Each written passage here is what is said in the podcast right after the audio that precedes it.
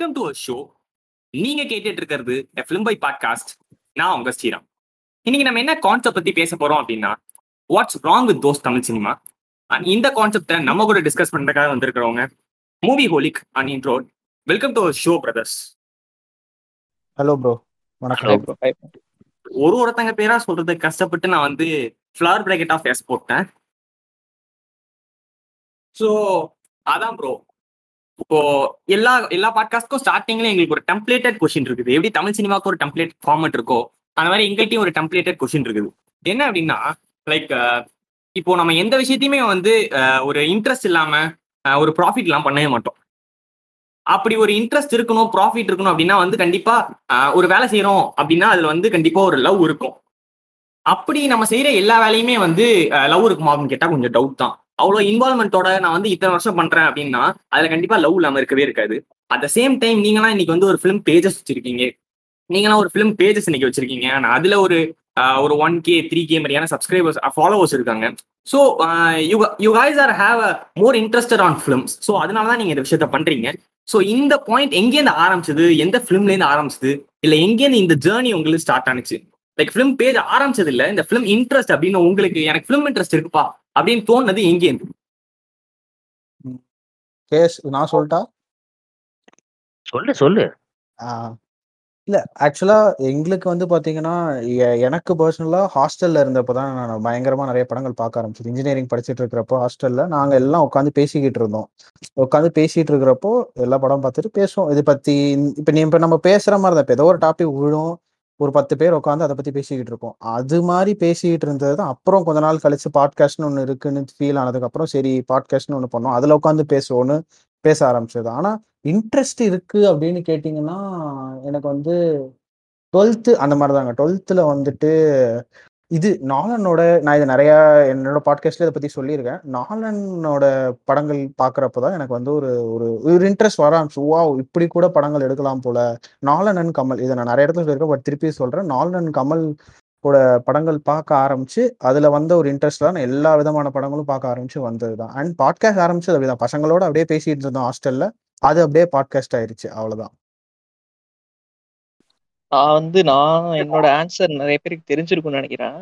எனக்கு வந்து அவரோட கார்த்திக் சுப்ராஜோட ஃபிலிம்ஸ் தான். ஏன்னா வந்து நம்ம இந்த தமிழ் சினிமால இந்த அதோட எவால்யூஷன்ன்றது வந்து சி வி குமார் ப்ரொடியூசரா வந்ததுக்கு அப்புறம் கார்த்திக் சுப்ராஜ் ஃபிலிம்ஸ் பா ரஞ்சித் சாரோட ஃபிலிம்ஸ் இவங்க இவங்க ஃபிலிம்ஸ்லாம் உள்ள வரப்பதான் நமக்கு வந்து வேர்ல்டு சினிமான்றது வந்து சரி இந்த படம் ஒன்று எடுத்திருக்காங்கன்னா இப்போ கார்த்திக் சுப்ராஜ் சாரோட ஃபிலிம்ஸ் வந்து இதுலேருந்து இன்ஸ்பயர் ஆயிருக்காங்கன்னு சொல்லும்போது அங்கதான் வந்து வேர்ல்டு சினிமாக்கான இது இருக்கு. பட் நமக்கான எனக்கான ஒரு இன்ட்ரெஸ்ட் வந்தது வந்து கண்டிப்பா ஜிகிர்தண்டா தான். அதாவது நிறைய பேர் சொல்லியிருப்பாங்க. புதுசா இருந்தது அதோட அதோட ஃபார்மேட் எல்லாமே புதுசா இருந்தது. அதுலேருந்து தான் ஒரு எவாலுவேஷன் ஆச்சுன்னு நினைக்கிறேன். எனக்குள்ள அந்த ஃபிலிமோட இன்ட்ரெஸ்ட் இன்னும் நிறைய ஆச்சு. அதுக்கப்புறம் தான் நம்ம பேக்வேர்ட்ஸ் போனாக்கா கண்டிப்பா கமல் சாரோட ஃபிலிம்ஸ் அதை நம்ம எங்கேயுமே வந்து டினை பண்ணவே முடியாதுன்னு நினைக்கிறேன். கமல் சாரோட ஃபிலிம்ஸும் அதுக்கப்புறம் நிறைய பேர் அப்படியே ஸ்கார்சிசியோட ஃபிலிம்ஸ் கேஸ்பர்னோ ஃபிலிம்ஸ் இதுக்கப்புறம் அப்படியே அப்படியே அந்த இதுல இருந்து செயின் மாதிரி லிங்க் ஆயிருக்கு. பட் ஃபர்ஸ்ட் வந்து எனக்கு ஜிகர் தண்டா தான்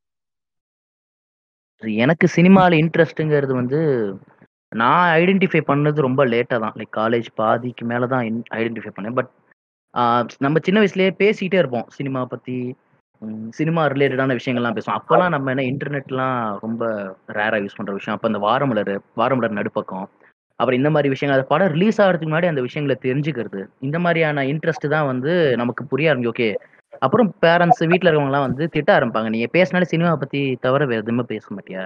உனக்கு வேறு எதுவுமே தெரியாது. உலகத்தில் வேறு எதுவுமே இல்லையா? படிக்கிறதுக்கு எவ்வளோ இருக்கு? அப்படிலாம் திட்டும் போது தான் நமக்கு அப்போ புரியல. சரி அவங்க சொல்லிட்டு போறாங்கன்னு சொல்லிட்டு அடுத்த வாரம் என்ன புது நியூஸ் இருக்குன்னு பார்த்துட்டு போற மாதிரியான அந்த மாதிரி ஒரு வாழ்க்கையை தான் நம்ம எடுத்துட்டு போறப்போ ஒரு கட்டத்துக்கு அப்புறம் தான் அது புரிய ஆரம்பிக்குது. இந்த மாதிரி நமக்கு இது வந்து ரொம்ப இன்ட்ரெஸ்ட் இருக்கு அப்படிங்கிறது புரிய ஆரம்பிச்சதெல்லாம் காலேஜோட இதுதான். எல்லாருக்குமே சொல்ற மாதிரி. காலேஜ் வந்ததுக்கப்புறம் தான் முக்கியமாக ஆங்கில படங்கள் இல்லை உலக படங்கள்லாம் பார்க்கலாம் அப்படிங்கிற அந்த தாட்டுக்குள்ளே போகிறதுக்கே எனக்கெல்லாம் வந்து காலேஜ்க்கு வர வேண்டியதாக இருந்துச்சு. ஏன்னா ஐ ஸ்டில் ரிமெம்பர் என்னுடைய எல்டர் பிரதர் வந்து சொல்லிட்டே இருப்பார் இங்கிலீஷ் படம்லாம் பாடுறா பாடுறவன் நான்லாம் வந்து இல்லை அதெல்லாம் பார்க்க மாட்டேன். எங்கள் ஊர் படம் தான் நான் பார்ப்பேன்னு ஸ்கூல் ஸ்கூல் டைமில் பைத்தியம் மாதிரி சொன்ன கதெல்லாம் இருக்குது அப்புறம் அவன் சொன்ன அவர் சொன்ன மாதிரியே காலேஜ் போனா நீ புரிஞ்சுப்பாரு காலேஜ் போன அப்புறம் உண்மையிலேயே புரிஞ்சுது. ஆரம்பத்துல எல்லாருமே பாக்குற மாதிரியான எல்லாரும் பார்த்துருப்பாங்க. இங்கிலீஷ் படம்னா இதெல்லாம் பார்த்துருப்பாங்க. கண்டிப்பா அப்பெல்லாம் வந்து ஒரு பத்து பேர்கள் இருக்கும். ஹாரி பாட்டர்னா எல்லாரும் பார்த்துருப்பாங்க. பயிற்சி எல்லாரும் பார்த்துருப்பாங்க. டிரான்ஸ்ஃபார்மர்ஸ் எல்லாரும் பார்த்துருப்பாங்க நான் அப்படியே ஆரம்பிச்சு சஷாங்க் ரெடம்ஷன் இப்படி ஆரம்பிச்சு ஆரம்பிச்சு அது வேற கட்டத்துக்கு நம்மளை கூட்டு போக கூட்டு போக இப்ப சினிமாவுடைய புரிதல்ன்றதே வந்து அடுத்த கட்டத்துல இருக்கு அப்படின்னு நான் நம்ப ஆரம்பிக்கிறேன். எனக்கும் சரி என்னை என்ன சார்ந்த நிறைய பேருக்குமே நான் அந்த அந்த புரிதலை பார்க்க முடியுது. அந்த வளர்ச்சியை நான் பார்க்க முடியுது. ஸோ சினிமாக்குள்ள இருக்கிற வளர்ச்சியை தாண்டி சினிமா பார்க்குற ஆடியன்ஸ்க்கு இருக்கிற வளர்ச்சி வந்து எப்பவுமே சூப்பராக இருக்குன்றத நம்ம நிறையா பேசியிருக்கோம் அதை பற்றியெல்லாம் நிறையா நிறைய பாட்டு நிறைய இடத்துல நிறைய பேர் பேசியிருக்காங்க. ஸோ அந்த மாதிரியான ஒரு வளர்ச்சி தான் நமக்கு பிறந்துலேருந்து ஜெமினி பார்க்க ஆரம்பித்தப்போ எனக்கு பிடிச்சிருந்த சினிமா அந்த சின்ன வயசில் பார்த்த சினிமா தான். இன்னைக்கு நான் பார்க்குற வெளிநாட்டு படங்களுடைய இந்த வரவேற்பு இந்த புரிதலுக்கான ஆரம்ப புள்ளி நான் நினைக்கிறேன். ஸோ இட்ஸ் நாட் லைக் ரொம்ப ஈஸியா புரிஞ்சிருச்சுன்னு அர்த்தம் இல்லை. ஒரு இருபது வருஷமா போயிட்டு இருந்த ப்ராசஸ் இனிமேவும் போயிட்டு தான் இருக்க போகுது. அப்படிதான் நான் நம்புறேன்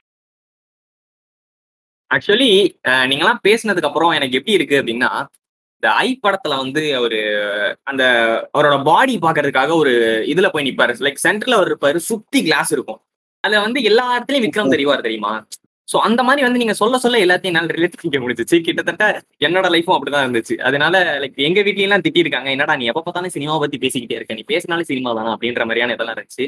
அண்ட் நீங்க சொன்ன இன்னொரு விஷயம் லைக் நான் வந்து அது என்ன பக்கத்து ஊர் கண்டெல்லாம் நான் பட மாட்டேன். ஏன் என் ஊர் படம் மட்டும் தான் நான் பார்ப்பேன் அப்படின்றத நான் இன்னும் இருக்கேன் ஸோ நீங்களாம் பேசும்போது எனக்கு அது ரொம்ப கனெக்டடா இருந்துச்சு.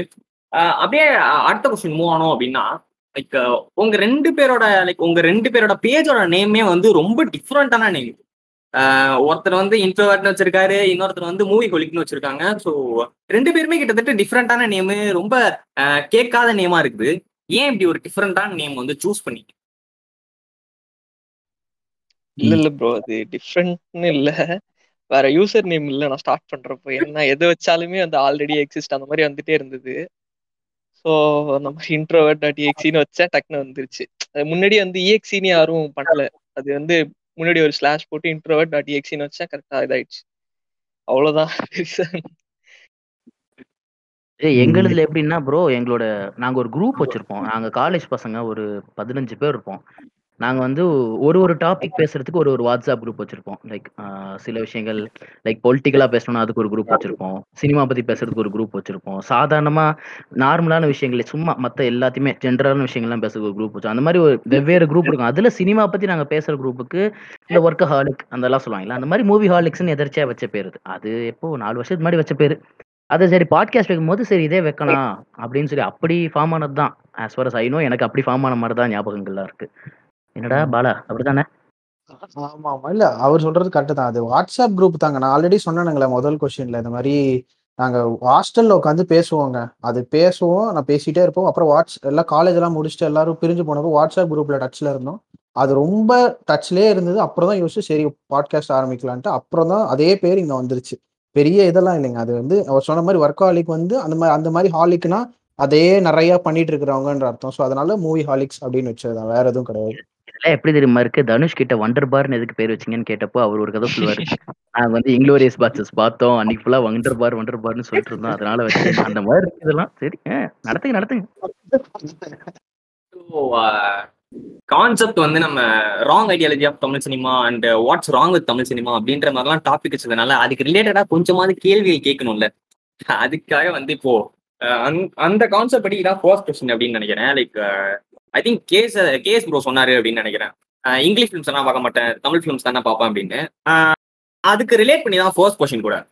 நம்ம ஊர்ல வந்து நிறைய ஃபேண்டசி ஃபிலிம்ஸ் வந்துட்டு இருக்குது. ரீசெண்ட் டைம்ல நிறைய ஃபேண்டசி ஃபிலிம் வந்துட்டு இருக்குது. அண்ட் இங்கிலீஷ் ஃபிலிம்ஸ்னா வந்து லைக் ஃபேண்டசி ஃபிலிம் நம்ம ஊர்ல வரதெல்லாம் இனிஷியல் ஐடியா சின்ன சின்ன ஐடியா வச்சு மூவ் பண்றாங்க. அது வந்து இங்கிலீஷ் ஃபிலிம்ஸ் எல்லாம் நிறைய பண்ணிட்டாங்க. லைக் அவங்க வந்து ஒரு பெரிய இடத்துல இருக்காங்க. நம்ம வந்து அதோட இனிஷியல் ஸ்டேஜ்ல இருக்கோம். அந்த படம்லாம் பார்த்துட்டு இப்போ இங்க வந்து அது இங்கிலீஷ் படம் அப்படின்னா ஒத்துக்கிறாங்க ஆனா தமிழ் படம் அப்படின்னா ஒத்துக்க மாட்டாங்க நம்ம ஊர்ல வந்து சூப்பர் ஹீரோஸ் படம் எடுத்தா மட்டும் ஓடவே ஓடாது. ஏன் அப்படின்னு யாருக்குமே தெரியாது. ஆனா சூப்பர் ஹீரோஸ் படம் நம்ம ஊர்ல மட்டும் ஓடவே ஓடாது. அது ஒரு கான்செப்ட் இருக்குது. இந்த மாதிரி நிறைய விஷயங்கள் இது மட்டும் எக்ஸாம்பிளுக்கா சொல்றேன். இந்த மாதிரியான நிறைய விஷயங்கள் இருக்குது. எக்ஸ்பெரிமெண்டலா எடுக்கிற ஃபிலிம்ஸ் ஒரு இனிஷியல் ஐடியா வச்சு எடுக்கிற ஃபிலிம்ஸ் எதுவுமே வந்து பெருசா ஓட மாட்டேங்குது. இதுக்கு பின்னா நிறைய ரிசர்ச் பண்ணணும் அப்படி இப்படின்னு நிறைய விஷயங்கள் இருக்குது. ஆனா அதுவே இங்கிலீஷ் ஃபிலிமா இருக்கும் போது அவங்க அக்செப்ட் பண்ணிக்கிறாங்க. அதே தமிழ் ஃபிலிமா இருந்தா அவங்க அக்செப்ட் பண்ணிக்க மாட்டாங்க இது எத்தனை பேர் ஒத்துப்பாங்க அப்படின்னு தெரியல. பட் ஆனா இது நடந்துட்டு தான் இருக்கு. நம்ம எல்லாருமே நம்மளோட லைஃப்ல அந்த மாதிரியான ஒரு பர்சனை கண்டிப்பா ஃபேஸ் பண்ணியிருப்போம் அண்ட் நீங்க இந்த மாதிரி இதை பத்தி நீங்க என்ன நினைக்கிறீங்க?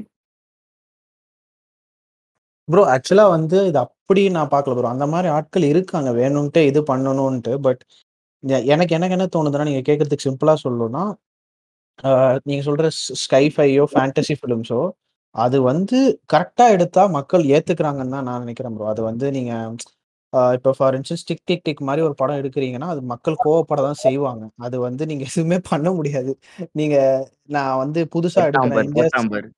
நீங்க இந்தியாஸ் ஃபர்ஸ்ட் ஸ்பேஸ் ஃபிலிம் எடுக்கிறேன்ட்டு சும்மாலாம் போட்டு அதுக்காகலாம் யாரும் வந்து உங்களை சாஃப்ட் கார்னர் பார்க்க முடியாது ப்ரோ கண்டென்ட்டும் நீங்க மேக்கிங் கரெக்டாக இருந்துச்சுன்னா எனக்கு தெரிஞ்சு எல்லா மா- படங்களும் ஏற்றுக்கப்படுது பட் நீங்க சொல்ற ஆட்களும் இருக்காங்க. அதாவது நான் இது இது மட்டும் தான் புளுத்துவேன் அது புளுத்த மாட்டேன்னு சொல்ற ஆட்கள் இருக்காங்க.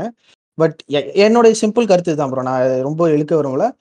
நீங்க கரெக்டா பண்ணீங்கன்னா அது நான் நான் எடுத்துப்பேன் ப்ரோ அது லாங்குவேஜே எங்க மேட்டர் இல்லை. நம்ம லாங்குவேஜை தாண்டி இப்போ நம்ம படங்கள் பார்த்துட்டு இருக்கோம் சப்டைட்டில் இருந்தா போதும்பா. அது வந்து எந்த ச- சமோவன் பாப்பா நியூ குடியன் அப்படிலாம் இருந்தா கூட நம்ம பார்க்கறதுக்கு தயார். படமோட கண்டென்ட் நல்லா இருந்துச்சுன்னா நம்ம வந்து பார்க்கறதுக்கு தயாருன்னு இருக்கும். ஸோ எனக்கு வந்து அதுல உடன்பாடு இல்லை. பட் ஆனால் நீங்க சொல்ற ஆட்கள் நான் நிறைய பார்த்துருக்கேன் ப்ரோ பார்த்துருக்கேன். அண்ட் அவங்களோட பேசிக் வந்து இதுதான் ப்ரோ தமிழ் அந்த இந்த சின்ன வயசுலேருந்தே அவங்களுக்கு அந்த மாதிரியான ஒரு தாட்ஸ் வளர்க்கப்படும். நீ இங்கிலீஷ்ல பேசினாதான் நீ வந்துட்டு அறிவாளி தமிழ்ல பேசினா நீ வந்து அந்த ஒரு தாட்ல வளர்ந்த ஆட்கள் அது வந்து இப்படி எக்ஸ்ட்ரா ஆகி படங்களுக்கும் அது வருதோன்றது என்னுடைய தாட்டு நான் எந்த அளவுக்கு கரெக்டுன்னு தெரில பட் நீங்க சொல்ற ஆட்கள் அப்படிப்பட்ட ஒரு ஆட்கள் நான் தமிழ்னாலே ஒரு ஒரு கேவலம். தமிழ்லேயே பேச மாட்டாங்க. தமிழ் தெரிஞ்ச ஆட்கள்கிட்ட இங்கிலீஷ்ல தான் பேசுவாங்க. ஸோ அப்படி மாதிரியான ஒரு இது வந்து இங்கேயும் வந்து ரிஃப்ளெக்ட் ஆகுதுன்னு நான் நினைக்கிறேன். அப்புறம் அவர் சொன்ன மாதிரி தான் ஏன்னா வந்து ஃபிலிம் ஒழுங்கா இருந்தா யாருமே இங்க வந்து இது பண்ண மாட்டாங்க. நம்ம இது வந்து சூப்பர் ஹீரோ இப்போ ஸ்டோரி அப்படின்னாக்கா நம்ம நம்ம ஊர்ல வந்து அதை மட்டுமே ஃபோக்கஸ் பண்ணி போக மாட்டாங்க.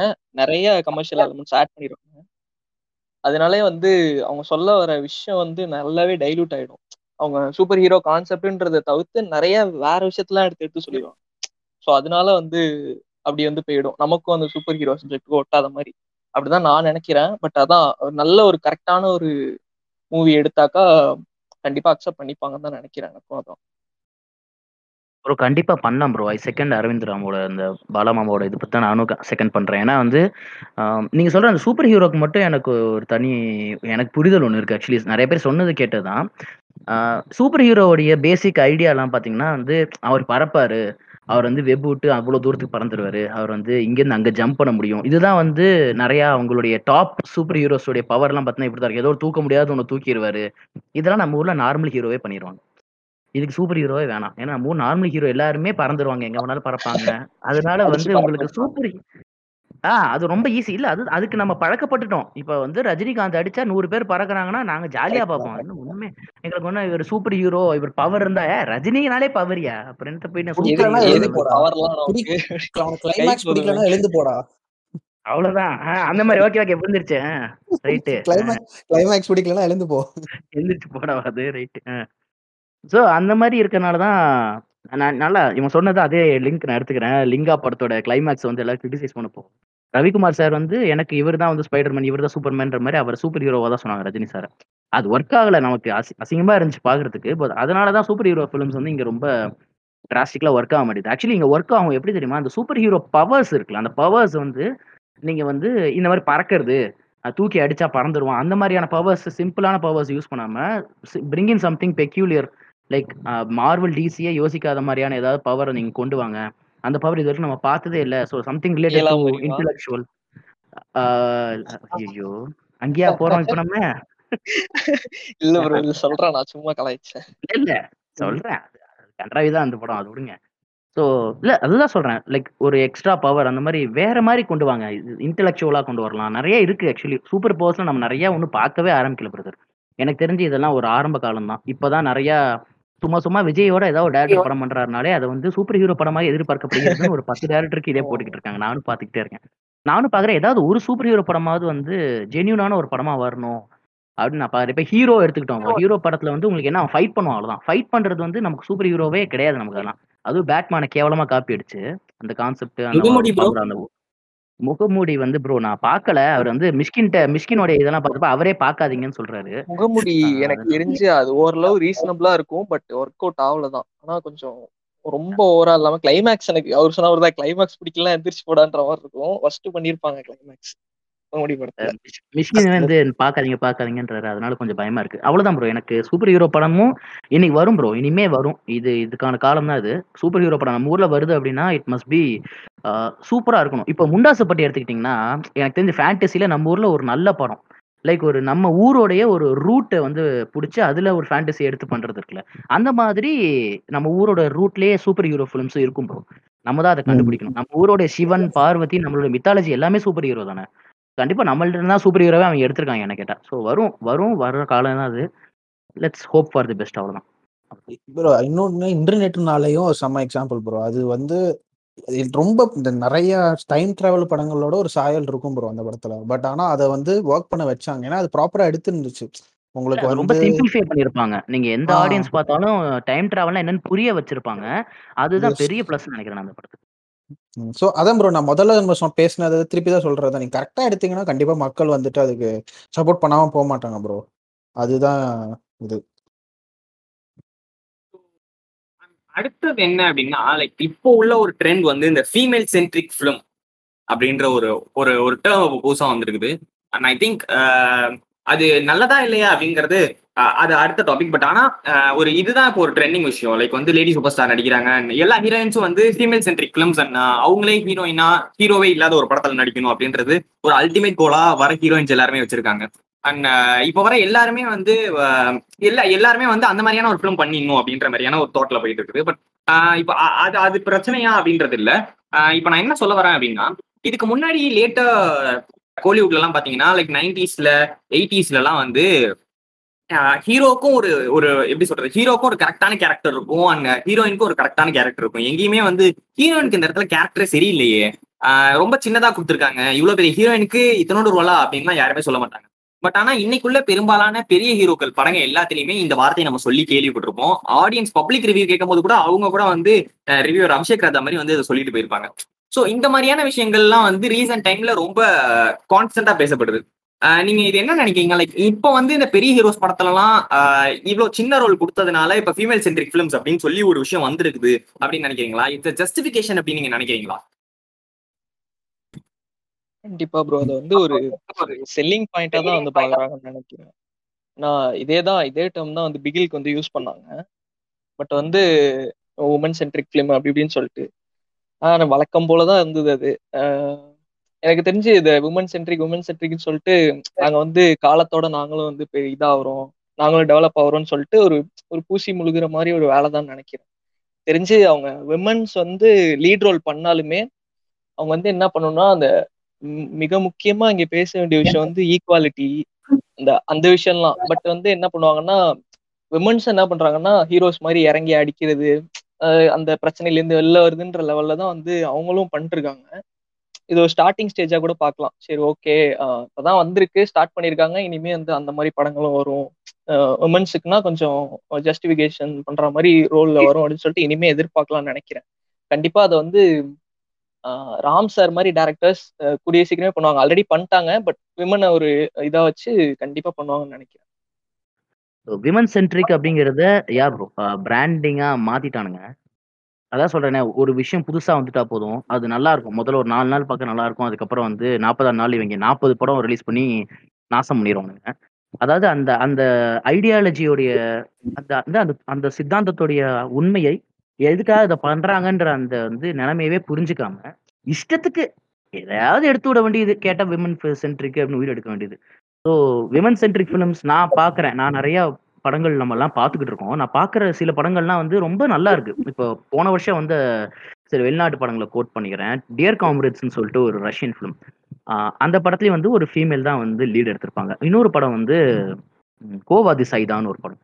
இந்த ரெண்டு படத்துலையுமே லீடு வந்து ஒரு ஃபீமேல் தான். ஆனால் கதை எப்படி இருக்கும்னா இந்த டியர் காம்ரேட்ஸில் வந்து அவங்க அம்மா அவங்க பொண்ணை தேடி அலையிற மாதிரி ஒரு ஒரு பொலிட்டிக்கல் சுச்சுவேஷனில் ஒரு ஒரு பெரிய ரயட் நடக்கிற மாதிரியான ஒரு சுச்சுவேஷன்ல அவங்க பொண்ணுடைய உடல்ல தேடி அவங்க உயிரோடு இருக்காளா இல்லையானு தெரியாம அலையிற மாதிரியான ஒரு கதை இருக்கும்.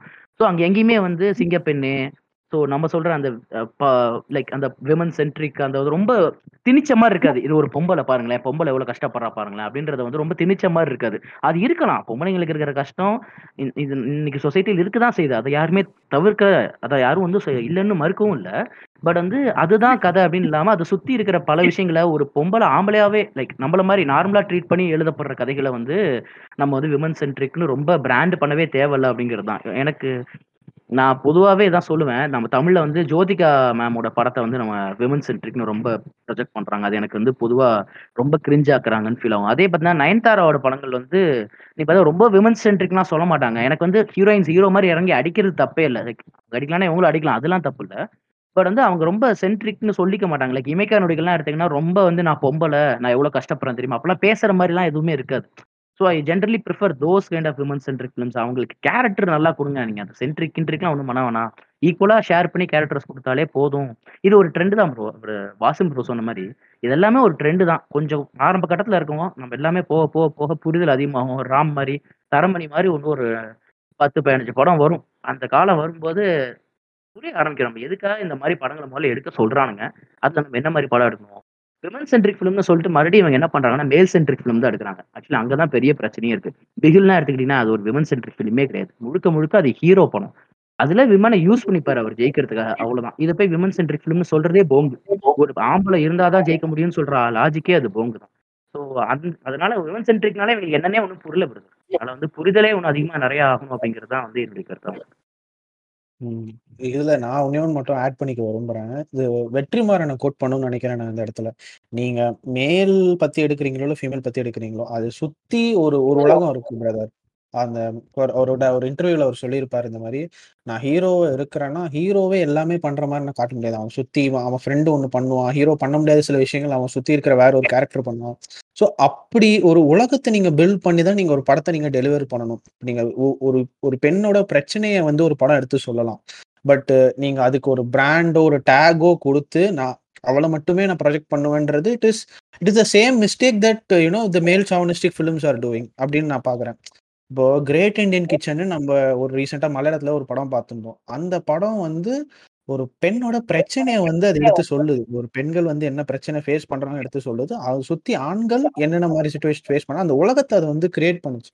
ஸோ நீங்க சென்ட்ரிக்குன்ற மாதிரி எனக்கு இது என்னுடைய கருத்து. சென்ட்ரிக்குன்ற மாதிரி யோசிக்காம, நீங்க ஒரு ஒரு ஒரு சர்டன் ஜெண்டரோ, ஒரு சர்டன் இருக்கிறவங்களோட பிரச்சனைய இங்க எடுத்து சொல்லி, அவங்கள இருக் சுத்தி இருக்கிற உலகத்த நீங்க கரெக்ட்டா காட்டணும்ன்றத நான் நினைக்கிறேன். நீங்க வெறும் பெண்கள மட்டும் வச்சு ஒரு படம் எடுத்தா, அது வந்து பெரிய விஷயமாலாம் பார்க்க முடியாது. அது வந்து பிராண்டிங்காக தான் யூஸ் பண்ண முடியுமே ஒழிய, அது வந்து ஒரு சரியான விஷயமானா, அது எனக்கு சரின்னு நான் சொல்ல மாட்டேன். நீங்க ஃபார் இன்ஸ்டன்ஸ் பிங்க்ன்னு நீங்க ஒரு படம் எடுக்குறீங்கன்னா, அந்த பிங்க் அந்த தாப்ஸி பண்ண அவங்க சுத்தி இருக்கிற கேரக்டர்ஸ், அவங்க பண்ற விஷயங்கள், அந்த எல்லாமே it's contributing to the cause. அந்த ஒரு பிரச்சனை ஒன்று இருக்கு. அவங்க சொல்ல நினைக்கிறாங்க. It's contributing to the cause. So centric அப்படி இப்படின்னு சொல்லாம, நம்ம ஏன்னா இ it's it's making the same mistake that நம்ம வந்து வெறும் ஆண்களை மட்டும் இப்போ என்ன சொல்ல இம்பார்ட்டன்ஸ் காமிச்சு கொடு அதாவது இப்போ நீங்கள் முதல்ல சொன்னீங்க ஒரு எக்ஸாம்பிள். ஹீரோயின்ஸ்க்கு ரோலே இல்லை அப்படின்னு நம்ம பண்ணுறதுனால நம்ம வந்து ஒரு மெஷர் கொடுத்துட்றோம் ஒரு இன்கிரீடியன்ட் மாதிரி நம்ம ட்ரீட் பண்ண ஆரம்பிச்சிட்டோம் இதில் இவ்வளோ போர்ஷன் இருக்கணும். ஹீரோயினுக்கு இவ்வளோ சீன் இருக்கணும். ஹீரோ அது அது பண்ணாமல் அந்த உலகத்தை கரெக்டாக கிரியேட் பண்ணாலும் நம்ம இந்த மாதிரியான பிரச்சனைகள் வராதுன்னு எனக்கு தோணுது. நீங்கள் முதல்ல சொன்ன பிரச்சனைகள் வராதுன்னு எனக்கு தோணுது.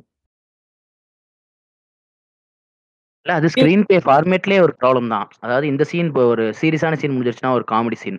காமெடி சீன் முடிஞ்சா ஒரு சாங்கு, ரொமான்டிக் சீன். இது நீங்க துப்பாக்கி மாதிரி நல்ல படத்துல கூட இந்த மாதிரி கண்ட்ரைவான டெம்ப்ளேட் நீங்க எடுத்து வச்சலாம் செம்ம சீன் ஒன்று இருக்கா, அடுத்து ஒரு காமெடி சீன் இருக்கும்.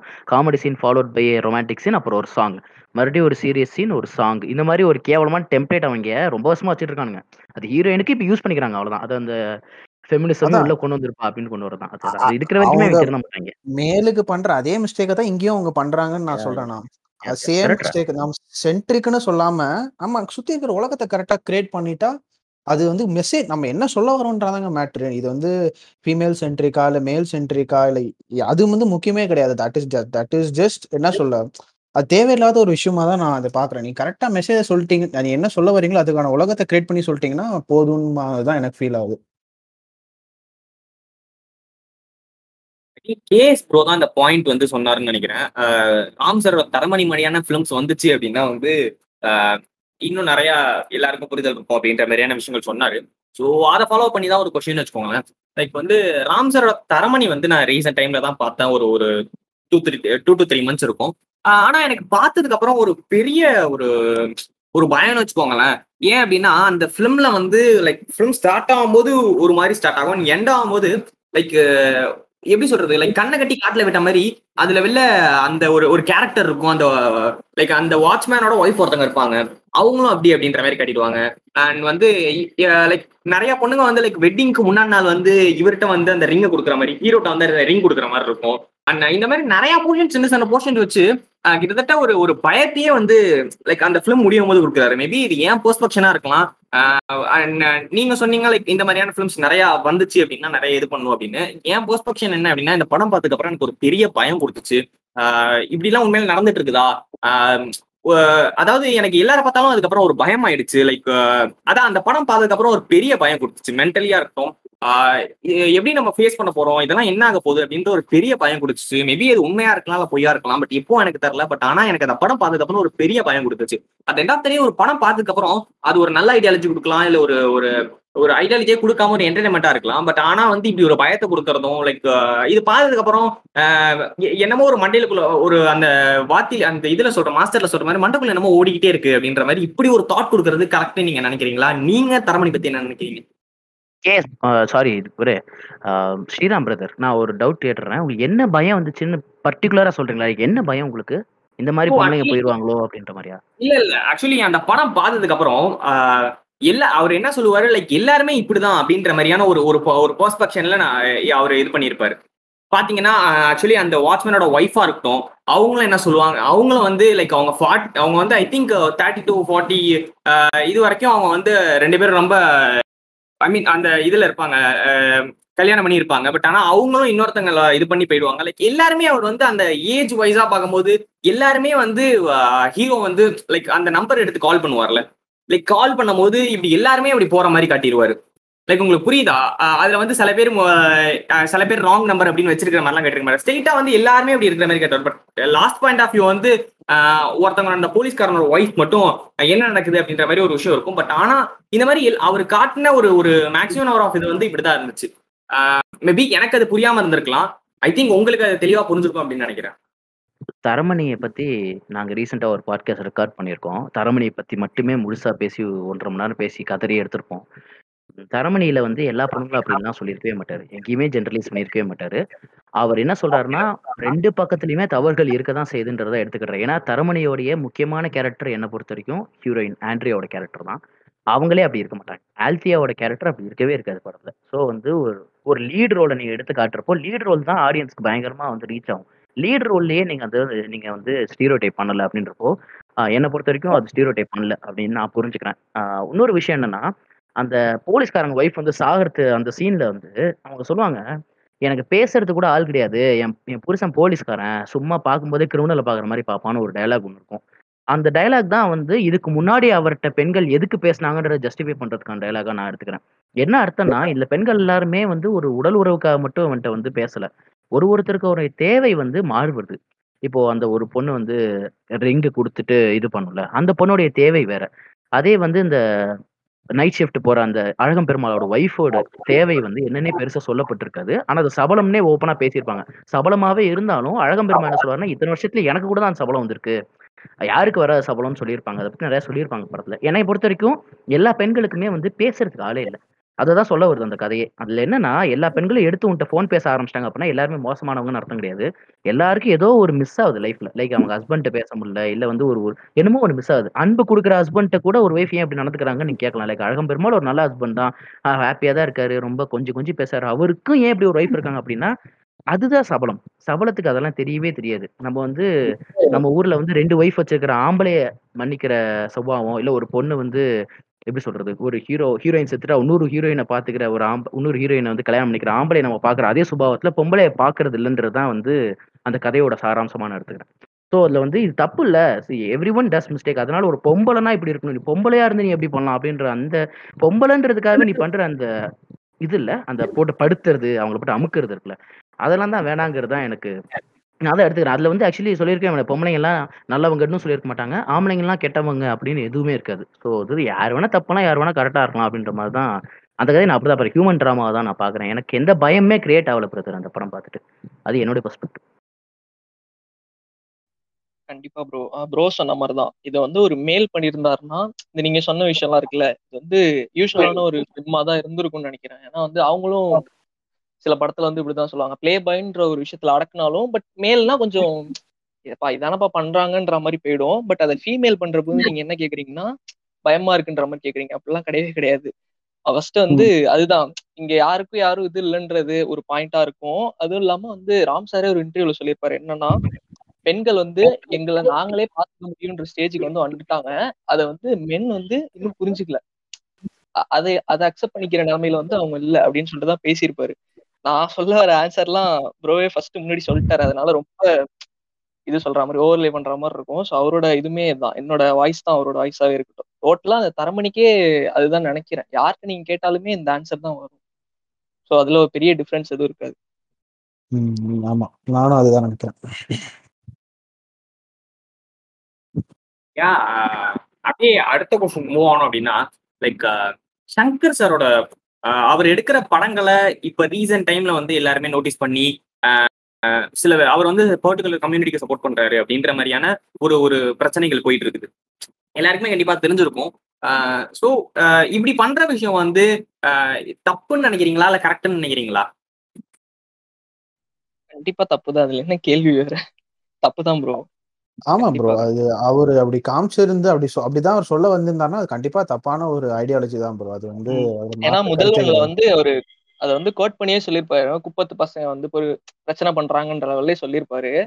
பட் வந்து அது எந்த லெவல்ல இதுன்னு தெரியல. பட் அதே இதுதான் வந்து முதல்வன் வந்து அவங்க மனிஷா கொய்ராலா குளிக்கும் போது கேம்ல வந்து ஷூட் பண்ணிடுற மாதிரிலாம். இதெல்லாம் வந்து எந்த லெவல்ல வந்து டிஃபைன் பண்ணுவாருன்னு தெரியல. எந்த லெவல்ல வச்சு மெஷர்மெண்ட் இருக்கும்னு தெரியல. அது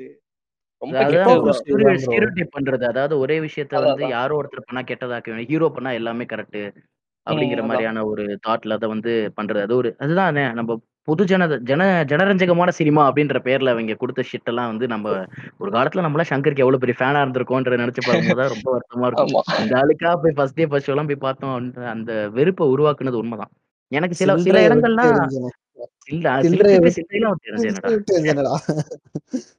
இப்பெல்லாம் வந்து சங்கர் சங்கர்ட்ட வந்து எனக்கு சில இடங்கள்ல வந்து மாறுபாடு இருக்கு. மத்தவங்க சொல்ற கருத்துல இப்ப சொல்ற கருத்துல விட அந்நியன்ல சில எல்லாம் சொல்றாங்க. அதுல கூட எனக்கு சில மாறுபாடு இருக்கு. ஆனா இந்த முதல்வன்லாம் வந்து ரொம்ப பெரிய ஷிட் ப்ரோ அது வந்து முதல்வன் ஜென்டில்மேன் தான் இருக்கறதுல பெரிய அல்டிமேட் ஷிட் ப்ரோ அதெல்லாம் வந்து கொடுமை ப்ரோ அது. யா தப்பு தான் ப்ரோ தப்பு தான் இந்த கொஸ்டினை ஃபாலோ பண்ணி எனக்கு ஒரு கொஸ்டின் இருக்குது. என்ன அப்படின்னா லைக் நீங்க சொல்ற மாதிரி அவர் வந்து இப்ப மத்த கேஸ்டா இது பண்றது ஓகே பட் ஆனா ஐ திங்க் தட் சங்கர் சாரோட படங்கள்ல பாத்தீங்க அப்படின்னா அவர் வந்து இந்த ஒரு ஒரு பர்டிகுலர் கம்யூனிட்டிக்கு மட்டும் சப்போர்ட் பண்ற மாதிரி இருப்பாரு. அந்த பர்டிகுலர் கம்யூனிட்டி தவிர மீதி எல்லாருமே வந்து மோசமானவங்க அப்படின்ற மாதிரி தான் ட்ரீட் பண்ணியிருப்பாரு. அக்கார்டிங் அதாவது அந்த பர்டிகுலர் கம்யூனிட்டி கூட என்ன சொல்லுவாங்க அப்படின்னா வந்து எங்களை தவிர இது யாரும் ஆச்சாரமா இருக்க மாட்டாங்க. லைக் வந்து நான்வெஜ் சாப்பிடுவாங்க வந்து அஹ், காலையிலே அந்த மாதிரியான பல விஷயங்கள் அந்த பர்டிகுலர் கம்யூனிட்டிக்கு அந்த மாதிரியான ஒரு ஃபார்மேட் இருக்குது. அண்ட் ஸோ லைக் பா ரஞ்சித் அவர்களோட படங்கள் பார்த்தீங்கன்னா எல்லாமே வந்து லைக் ஒரு ஸ்ட்ரகிள் இருக்கிறவங்க ஒரு அவங்களோட வாழ்வியல் எடுத்து காட்டியிருப்பாரு மெட்ராஸா இருக்கட்டும் அண்ட் இப்போ சர்பேட்டா இந்த படமா இருக்கட்டும் லைக் எல்லாமே வந்து எப்படி வந்து ஒரு ஒரு அடியில இருக்கிறவங்க மேல வரவே கூடாது அப்படின்ற மாதிரியான ஒரு தாட் ப்ராசஸ்ல இந்த சொசைட்டி அப்படியே பில் பண்ணி வச்சிருக்கு. அதை வந்து பிரேக் பண்றது மாதிரி தான் பா ரஞ்சித் அவர்கள் படம் எடுத்துட்டு இருக்காரு. லைக் வந்து சோ அதுதான். அவர் பா ரஞ்சித் அவர்கள் வந்து அவர் பார்த்த வாழ்வியல் அப்படிப்பட்ட படங்கள் எடுக்கிறாரு. சங்கர் சார் வந்து என்னதான் லைக் அவர் நிறைய அவரோட படங்கள்ல தப்புகள் இருக்கு இல்லைன்னா சொல்ல முடியாது. பட் ஆனா அட் சேம் டைம் வந்து அவர் வந்து பா ரஞ்சித் எப்படி வந்து லைக் ஒரு இன்னொரு ஒரு பர்டிகுலர் கம்யூனிட்டிலேருந்து இருந்த அந்த பாயிண்ட் ஆஃப் வியூல ஒரு கதை எழுதுறாரோ அதே மாதிரி தானே சங்கர் சாரும் வந்து ஒரு பர்டிகுலர் பாயிண்ட் ஆஃப் வியூ அதாவது ஒரு பர்டிகுலர் கம்யூனிட்டிலேருந்து இது எழுதுறாரு ஒரு ஒரு கதை எழுதுறாரு. இப்போ வந்து பா ரஞ்சித் அவர்கள் பா ரஞ்சித் அவர்களோட எல்லா படங்களுமே பாத்தீங்க அப்படின்னா வந்து ஒரு ஸ்ட்ரகிள் இருக்கும் கண்டிப்பா. நான் வந்து லைக் நான் யா- யாரையும் இங்க டார்கெட் பண்ணலாம் சொல்லல. லைக் நான் வந்து ஜஸ்ட் ஒரு ஒரு ஒரு ரேண்டம் கொஸ்டினா தான் கேட்கறேன் லைக் வந்து பா ரஞ்சித் அவர்களோட எல்லா படங்களுமே வந்து ஒரு ஸ்ட்ரகிள் மாதிரி இருக்கும். ஒரு ஒரு ஆஹ் நீலாம் வரவே கூடாதுடா அப்படின்னு ஒருத்தனை சொல்லுவாங்க. அவன் தான் கடைசியில முன்னாடி வந்து நிப்பான். அண்ட் வந்து இப்ப இப்ப சங்கர் சரோட படங்கள்ல பார்த்தோம் அப்படின்னா வந்து அந்த ஒரு பர்டிகுலர் கம்யூனிட்டியில இருக்கிறவங்க தவிர இது எல்லாருமே வந்து அவர் கொலை பண்ணுவாரு அவரை வந்து ஜெயிலுக்கு அனுப்புவாரு. ஒரு நாள் முதல் நாள் அவரவரு லைக் அதான் இந்த மாதிரியான நிறைய விஷயங்கள் இருக்கும். So I think that Shankar sir வந்து அவர் ஒரு கம்யூனிட்டில இருந்து அந்த பாயிண்ட் ஆஃப் இருந்து கதை எழுதுறாரு. அண்ட் பாரஞ்சித் வந்து இவரோட பாயிண்ட் ஆஃப் இருந்து ஒரு கதை எழுதுறாரு.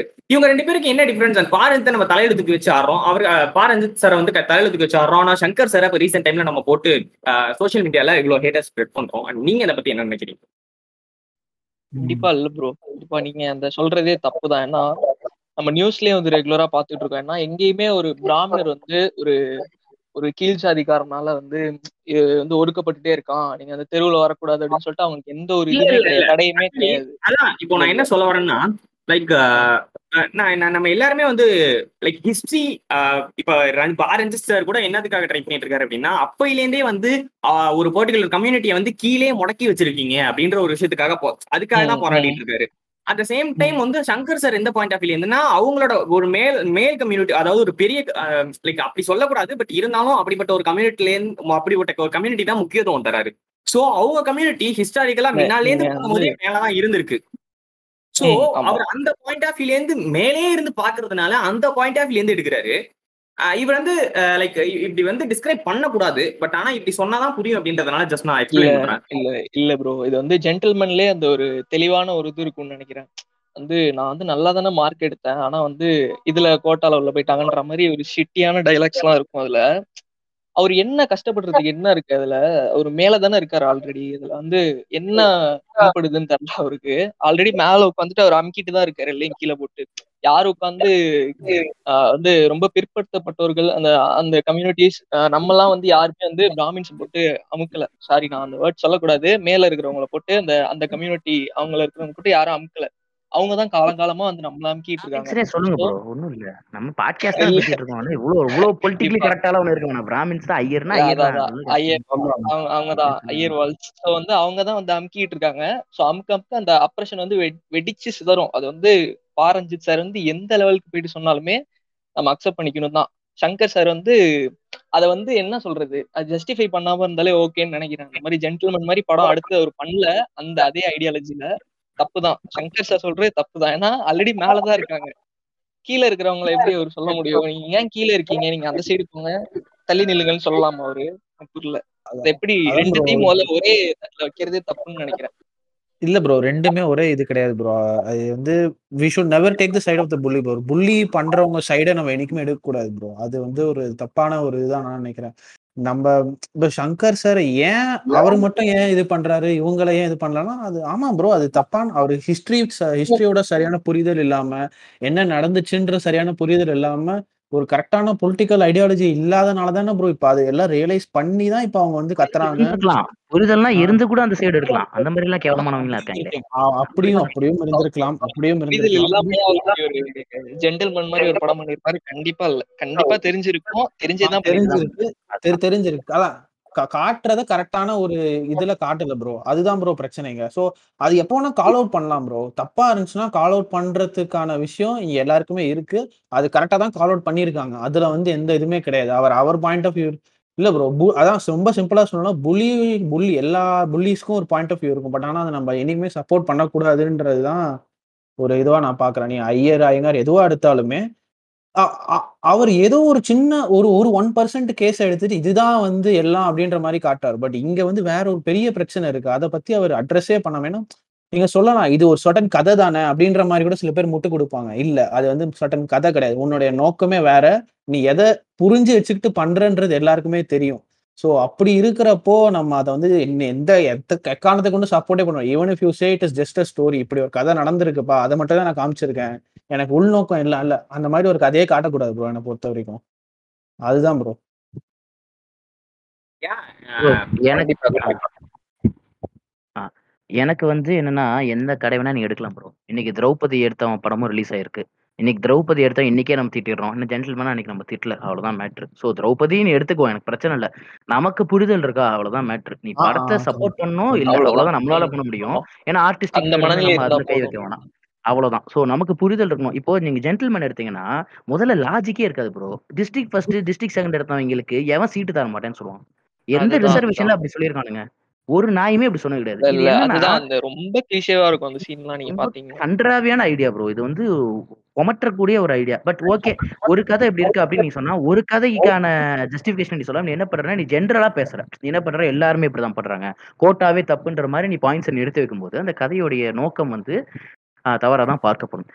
ரஞ்சித்தோடைய பிரச்சனை என்னன்னா ரஞ்சித் வந்து எக்கனாமிக் ஸ்டேட்டஸ்ல கம்மியா இருக்கிறவங்கள பத்தி மட்டும் பேசல. அவர் வந்து கம்யூனிட்டி ஸ்டேட்டஸ்ல கம்மியா இருக்கிறவங்கள பத்தி பேசுறாங்க. இவர் என்ன பண்றாருன்னா ஐயர்லயே ஏழு ஐயராக்கும் அப்படின்ற மாதிரி ஒரு ரெண்டு பேர் எடுத்து பேசுறாங்க. இப்ப ரெண்டு வித்தியாசம் இருக்கும் ப்ரோ நீங்க ஐயர்ல ஏழைங்க இருக்காங்களான்னா எல்லா கம்யூனிட்டியுமே ஏழை பணக்காரன் இருக்கான். ஓகே எக்கனாமிக்கல் டிவிஷன் இருக்க தான் செய்யுது. ஓகே அந்த டிவிஷனோடைய பாயிண்ட் ஆஃப் வியூ நீ எடுத்து வச்சுக்கிட்டு நீ என்ன பண்ற? கம்யூனல் டிவிஷனை பத்தி பேசுற. கம்யூனல் டிவிஷன் எங்க வருது? அது இதுவும் கலக்கவே கலக்காது. You are bringing in two different identities and you are ரெண்டையும் ஒன்றா சேர்த்துட்டு நீ வந்து அதில் வந்து நீங்கள் பேச ஆரம்பிக்கிறீங்க. அங்கே தான் வந்து உங்களுக்கு புரிதல் இருக்கோ இல்லையோ நீ பேசுறது முட்டாள்தனம். ஆனால் நீ என்ன பண்ணுற நல்ல ஒரு கலர்ஃபுல்லான ஒரு ஃபிலிமா நல்ல சாங்ஸு செம்ம ஃபைட்டு நல்ல காமெடி நல்ல ஹீரோயின் கிளாமரஸாக போட்டு ஒரு பேக்குடு படமாக நீ கொடுத்துற நீ கொடுத்தனா ஆடியன்ஸ்க்கு ஐக்கு இயர்ஸ்க்கு செம்ம ஜாலியாக இருக்குது படம் பார்க்கும்போது. அப்போ அந்த எண்ட் ஆஃப் த டே அவன் ஐடியாலஜி பற்றி யோசிக்கிறதுக்குள்ளே படம் அவனுக்கு பிடிச்சிச்சுன்னு வெளியில் டிக்ளேர் பண்ணிடுறான். அங்கதான் ப்ராப்ளமே ஆரம்பிக்குது. இது நிறைய படங்களுக்கு நடந்திருக்கு ப்ரோ இது வந்து நான் வந்து பிற்படுத்தப்பட்டவங்கன்னு பத்தி பேசுறாங்கன்னா படம் பண்ணி வராங்களா? அவங்களுமே நல்ல படம் எடுத்தாதான் இன்னைக்கு ஓடும். சும்மா சும்மா பிற்படுத்தப்பட்டவங்க நான் படம் பண்றேன்றதுக்காகவும் நம்ம அதுக்காக பார்த்துருக்க முடியாது. நல்ல கதையை நல்ல ஸ்கிரீன் பிளேவோட நல்ல பெர்ஃபார்மன்ஸோட நீ சொல்றியான்றது தான். அட் எண்ட் ஆஃப் த நமக்கு அதுதான் தேவை ப்ரோ ஏன்னா இதுல இருந்து ஒன்றும் சமூக மாற்றம் ஒன்றும் பயங்கரமாலாம் வந்துட போறது இல்ல வரப்போற அந்த மினிமல் சமூக மாற்றத்துக்கு இது ஒரு உறுதுணையா இருக்க போகுது ஆர்ட் அவ்வளவு ரஞ்சித்துடைய படங்கள்ல அவர் கம்யூனல் கம்யூனிட்டி பேஸ்ட்ல பிற்படுத்தப்பட்டவங்களை பத்தி பேசுறாரு. அவங்களுக்கு எப்படின்னா தினமும் வாழவே முடியாது. வாழ முடியாதுன்னா ஒரு மரியாதையே இருக்காது. அது வந்து ம். இவங்களுக்குலாம் உண்டு. இவங்க வந்து பிச்சை எடுத்திருந்தாலும் இவங்க வந்து மரியாதையெல்லாம் அவங்களுக்கு உண்டு. அதனால. ரெண்டுக்குமே வந்து டிஃபரன்ஸ் அது வந்து தங்கத்தட்டுல பிச்சை எடுக்கிற மாதிரி. ஆஹ் அந்த மாதிரி தான் ப்ரோ அது. அதான் நம்ம அப்படிதான் பார்க்கணும். இவனுங்க வந்து இந்த கோட்டை வச்சு பிரிக்கிறதே வந்து இவங்கள்ட்ட பறிக்கப்படுறதா நினைக்கிறாங்க. இது பறிக்கப்பட்டது இல்ல பிரிச்சு கொடுக்கப்பட்டதுன்றத பத்தி அந்த புரிதலை வந்து அவங்க அவங்களுக்கு இருக்கு.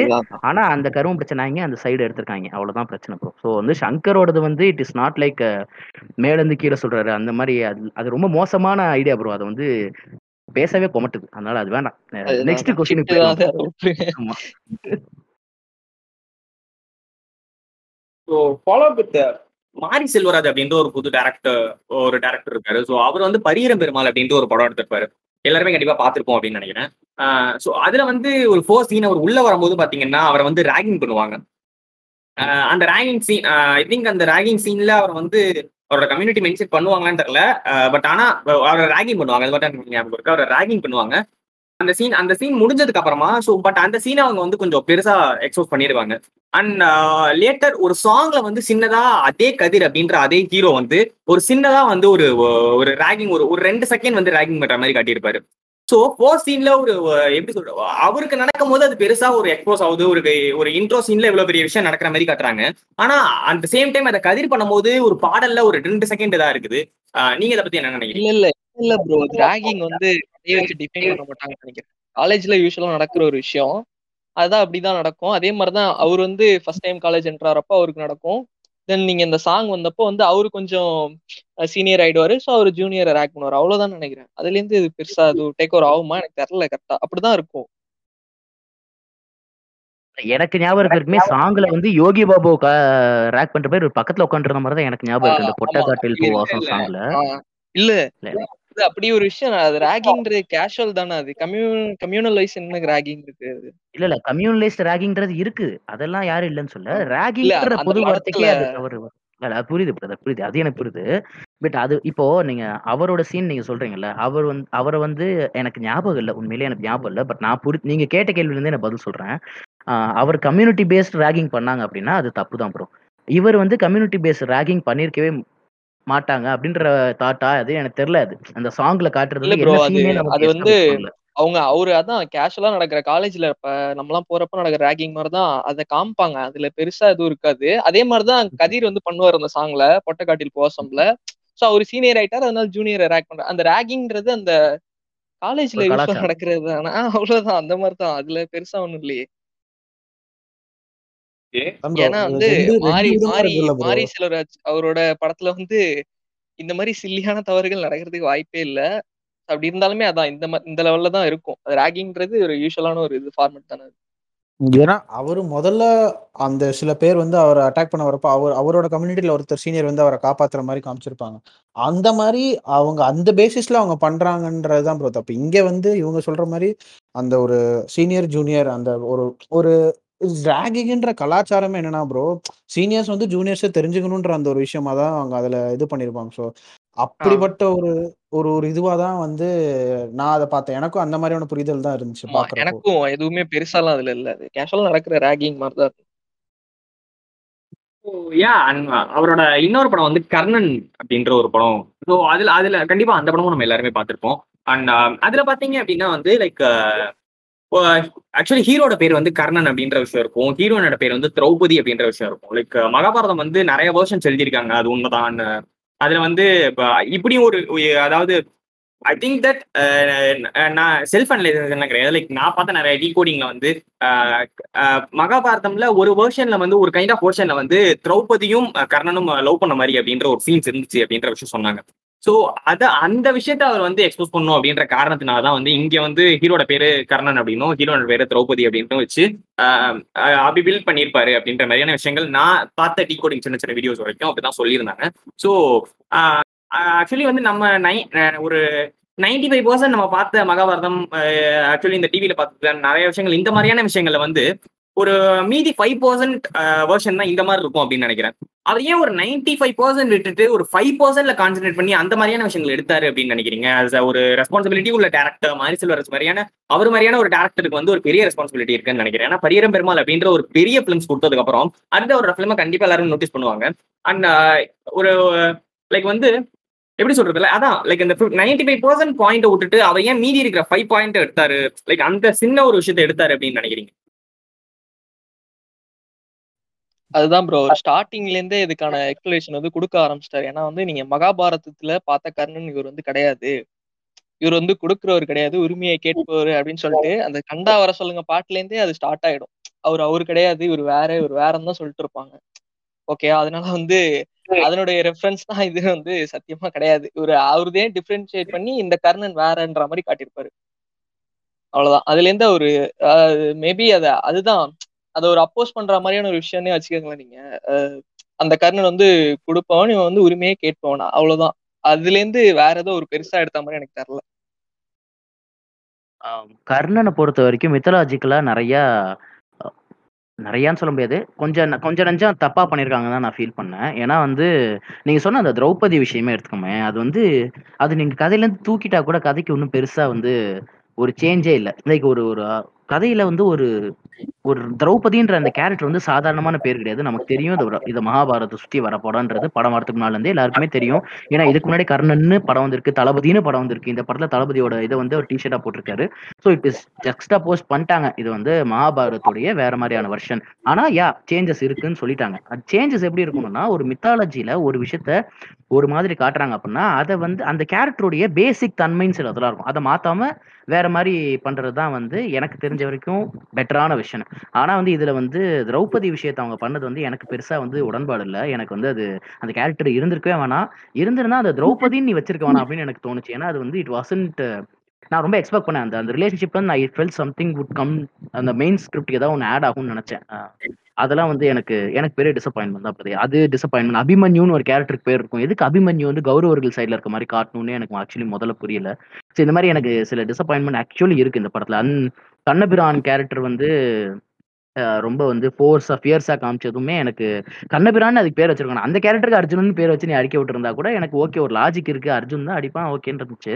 பட் யா ப்ரோ எனக்கு வந்து கர்ணன்ல சில விஷயங்கள்லாம் வந்து எனக்கு மித்தலாஜிக்கல் ரெஃபரன்ஸ் ரிலேட்டடா சொல்றேன். அது வந்து எனக்கு பெருசா உடன்பாடு இல்லாத மாதிரி தான் இருக்கு. பட் ஸ்கிரீன் பிளே வைஸ்ல படத்துல நிறைய நல்ல விஷயங்கள் இருக்கு. மித்தாலஜி இல்லாம சொல்றேன். நெக்ஸ்ட் பாத்தீங்கன்னா லைக் நம்ம எல்லாருமே இந்த இந்த மொட்டை சிவா கெட்டு சிவா அப்படின்ற ஒரு ராவலரன்ஸ் அவரோட படம் கண்டிப்பா பார்த்துருப்போம் அதுல பாத்தீங்கன்னா நிறைய ஒரு நிறைய வேர்ட்ஸ் வந்து வந்திருக்கும். அண்ட் லைக் um, இந்த ரேப் அப்படின்ற வேர்டு வந்து நிறைய இடத்துல யூஸ் பண்ணியிருந்திருப்பாங்க.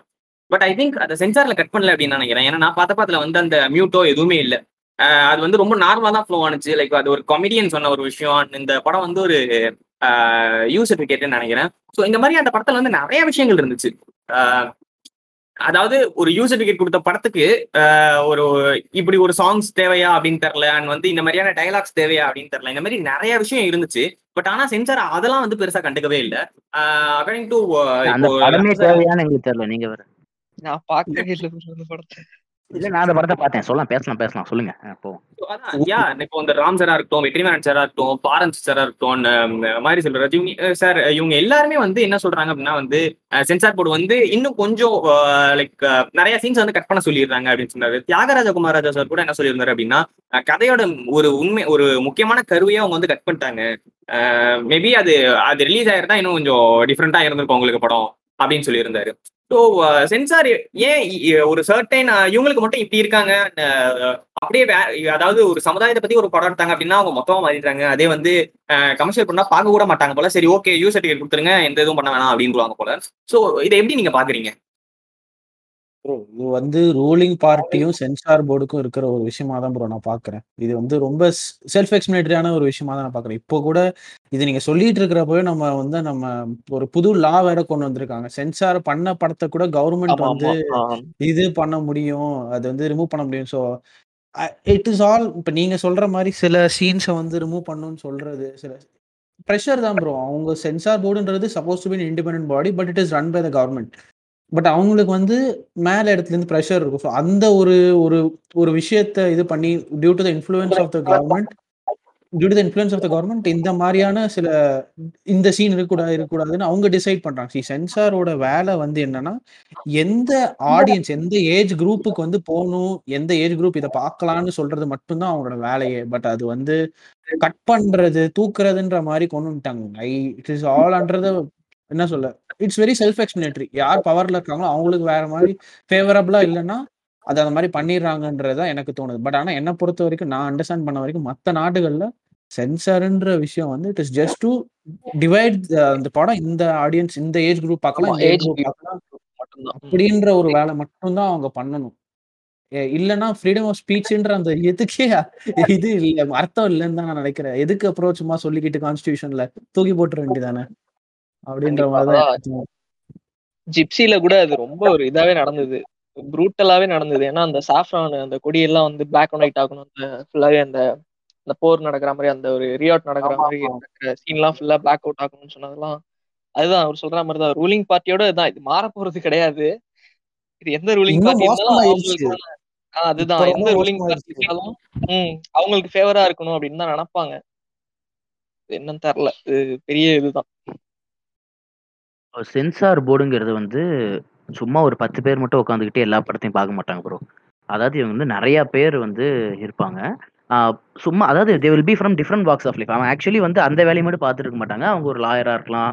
அவங்க ஏதாவது வெவ்வேறு கம்பெனியோட ஓனர்ஸா இருக்கலாம். வெவ்வேறு தளத்துல இருக்கிறவங்களெல்லாம் எல்லாம் ஒண்ணா சேர்த்து தான் அவங்க பார்க்க வைப்பாங்க. இதுதான் சென்சார் போர்டுடைய கான்செப்ட் என்னன்னா ஒவ்வொரு எக்கனாமிக் அண்ட் கம்யூனிட்டி ஸ்டேட்டஸ்ல இருக்க ஒரு அஞ்சாறு பேரை உட்கார வச்சு பார்க்கணும். வெவ்வேறு இதில் இருக்கவங்களை உட்கார வச்சு பார்க்க வைக்கணும். அந்த படம் எப்படி இருக்கு? எல்லாருக்கும் எப்படி இருக்குன்னு இதுதான் ஆக்சுவலி சென்சார் போர்டுன்றதுக்கான அர்த்தமே அதுதான் என்னை பொறுத்த வரைக்கும் அது ஆக்சுவலி நிறைய பண்றாங்க இந்தியாவில் இப்போ ரீசெண்டாக நீங்க சொன்ன மாதிரி ஜிப்சி மாதிரி இப்போ வர படங்களுக்கு இருக்கிற இஷ்யூஸ் ஓகே இப்போ மொட்டை சிவா கட்ட சிவா மாதிரி படத்துக்குலாம் என்ன மாதிரி இருக்கும்னா they don't even have this idea that this is wrong அவங்க அந்த மாதிரி ஆடியன்ஸ் தான் அவங்க உட்காந்துருப்பான் அந்த படத்தை பாக்குறவன் அவனுக்கு தப்புனே தெரியாது. அதுக்கு சிரிக்கிறவன் இருப்பான் தெரியுமா? இப்போ சுந்தர்சி படத்தை பார்த்து சிரிக்கிறவன்லாம் இருக்குல்ல அரண்மனை டூல வரதெல்லாம் காமெடின்னு சொல்லி சிரிக்கிறவன் இந்த கலகலப்பு டூலாம் சூப்பர் ஹிட் ஃபிலிம் ஆக்கினாங்கல்ல இவங்க எல்லாம் தான் வந்து அந்த அந்த படம் பார்க்கும்போது உட்காந்துருப்பாங்க ஸோ அங்கதான் ப்ராப்ளமே ஆரம்பிக்குது. எல்லாரும் அப்போ சில பேர் என்ன பண்ணுவாங்கன்னா இந்த படத்தையே தூக்கி போடணும்னு தோணும். ஆனா அவன் உட்காந்துருக்கவனுக்கு அதை சொல்ல முடியாதுன்றனால எல்லாத்தையும் விட்டுருவான்.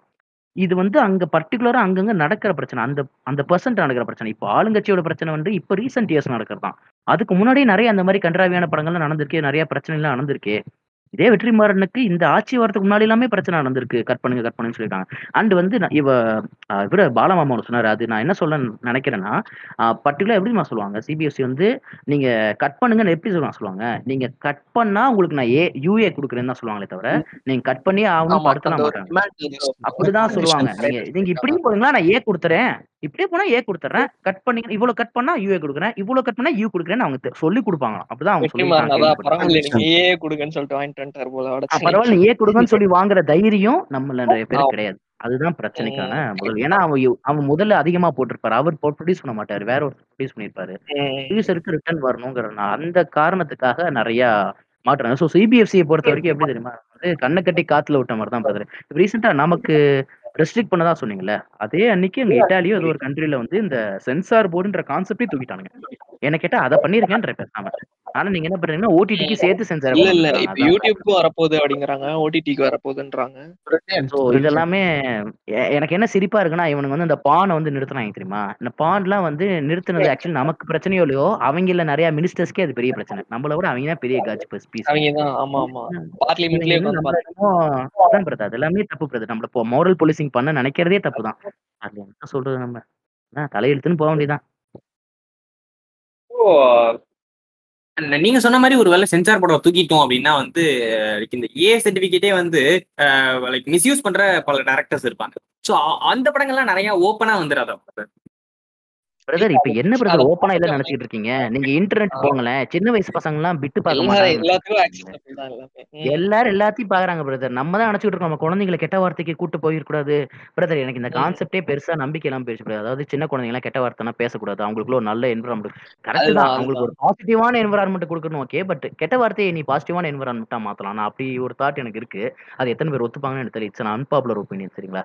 கெட்ட வார்த்தை வந்து ரொம்ப அது கெட்ட வார்த்தை தான் அது அவங்களுக்கு தெரியணும். அது தெரிஞ்சாதான் அவங்க அது அதுக்கான ஒரு இதை பண்ணுவாங்கன்னு எனக்கும் அது தோணும். நமக்கு நம்ம குழந்தைங்க நமக்கு அடுத்த ஜென்ரேஷன் கரெக்ட் கரெக்ட் கரெக்ட். நமக்கு அடுத்த ஜென்ரேஷன் நம்மளோட பெரிய ஸ்மார்ட் பிரதர் அவங்களாம்.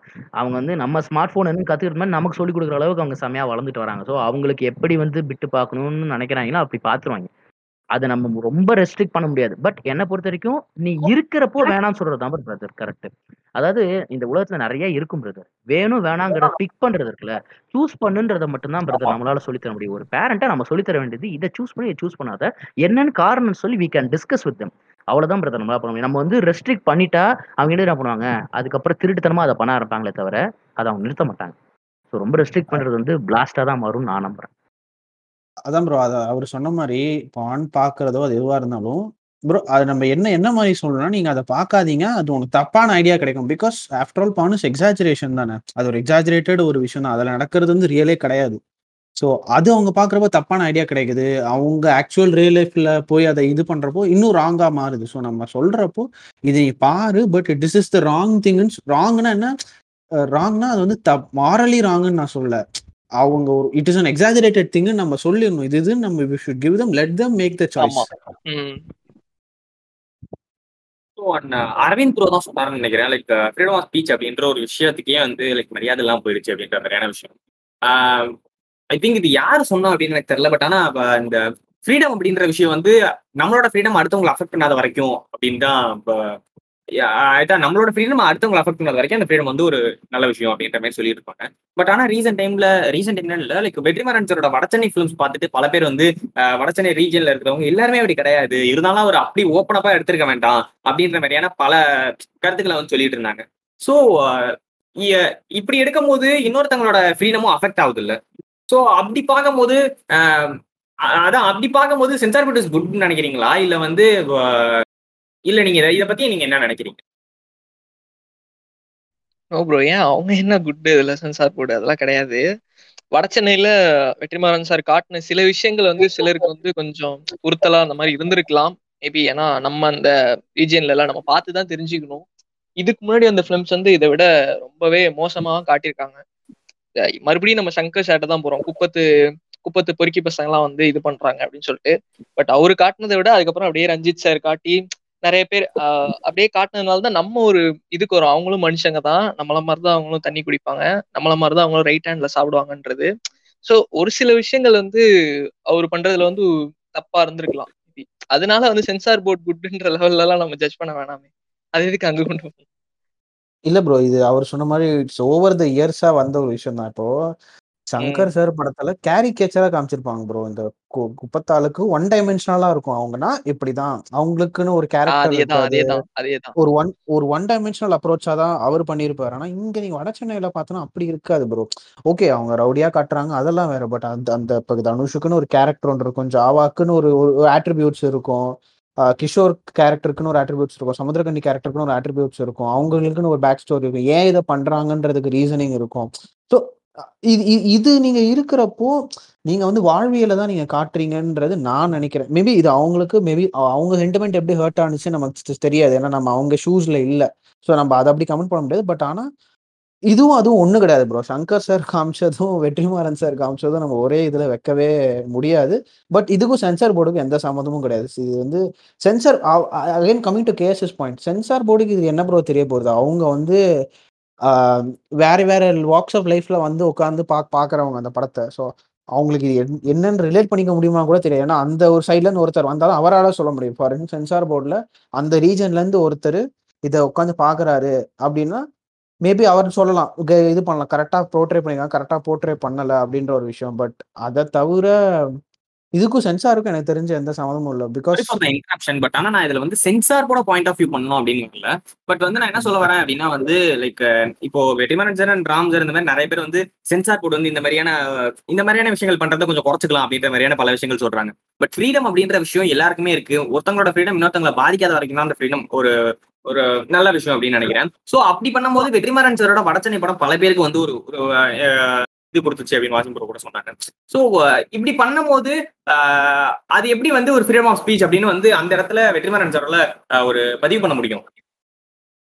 பிரதர் இந்த பாயிண்ட் ஆட் பண்ணிக்கிறேன். இந்த. படம் வந்து ஸ்டீரியோ டைப் தான் பிரதர் பெரிய பிரச்சனை. நம்ம இண்டஸ்ட்ரியோட நீங்க இந்த இந்த எபிசோடோடைய முக்கியமான பாயிண்டா நான் நினைக்கிறேன் ஸ்டீரியோ டைப் பண்றது தான் பிரதர். சங்கர் பண்றது ஸ்டீரியோ டைப்பிங் வெற்றிமாறன் பண்றது பேரு ஸ்டீரியோ டைப்பிங் கிடையாது. ஏன்னா வெற்றிமாறன் படத்துல தனுஷ்ன்ற லீட் கேரக்டரே பாத்தீங்கன்னா அவன் வந்து எடுத்து இருந்து ரவுடி கிடையாது அவன். அவன் ரவுடிசம் பண்ண ஆசைப்படுறவங்க அவன் கேரம் போர்டுல. சாம்பியன் ஆகணும்னு ஆசைப்படுற ஒரு பையன். அவன் சுத்தி நடக்கிற பொலிட்டிக்கல் கண்ணுக்கு தெரியாத பொலிட்டிக்கல் ப்ராப்ளம்ஸ்னால கண் தன்னை சுத்தி நடக்கிற சில சின்ன பிரச்சனைகளால அந்த சின்ன பிரச்சனைகளுக்கான காரணமா இருக்கிறதே பெரிய பெரிய பொலிட்டிக்கல் ப்ராப்ளம்ஸ் தான் சொல்லியிருப்பாங்க அதாவது அவங்க ஊருக்கு வெளியில சொல்லப்போனா ராஜீவ் காந்தியோட சாவை பத்தி எல்லாம் அவங்க சுத்தி கதையில வந்திருக்கும். அது கூட அவங்கள பாதிக்குதுன்ற மாதிரி எடுத்திருப்பாங்க. ஸோ இந்த படத்துடைய அம்சம் என்னன்னா அவன் சும்மாவே இருந்தாலும் இந்த மாதிரியான பொலிட்டிக்கல் ப்ரெஷர்லாம் அவனை ஏதோ ஒரு விஷயத்துக்கு தள்ளுதுன்றது அந்த கதையோட அர்த்தமே. அதனால வடச்சென்னையில் இருக்கவங்க எல்லாம் அவர் ஸ்டீரியோடைப் பண்ணவே இல்லை. அவருடைய பெஸ்ட் ஃப்ரெண்டு வந்து படிச்சு அவன் வந்து இது பண்ணி பெட்டிஷன்லாம் போட்டு சரி பண்ற மாதிரி ஒரு ஃப்ரெண்டு கேரக்டர் காமிச்சிருப்பாங்க படத்துல. தனுஷோட பெஸ்ட் ஃப்ரெண்ட் அப்படி இருப்பாரு. அப்புறம் ஐஸ்வர் ராஜேஷ் வந்து அங்க கிளாஸ் எடுத்திருப்பாங்க ஏதோ டீச்சரா இருப்பாங்கன்னு நினைக்கிறேன்.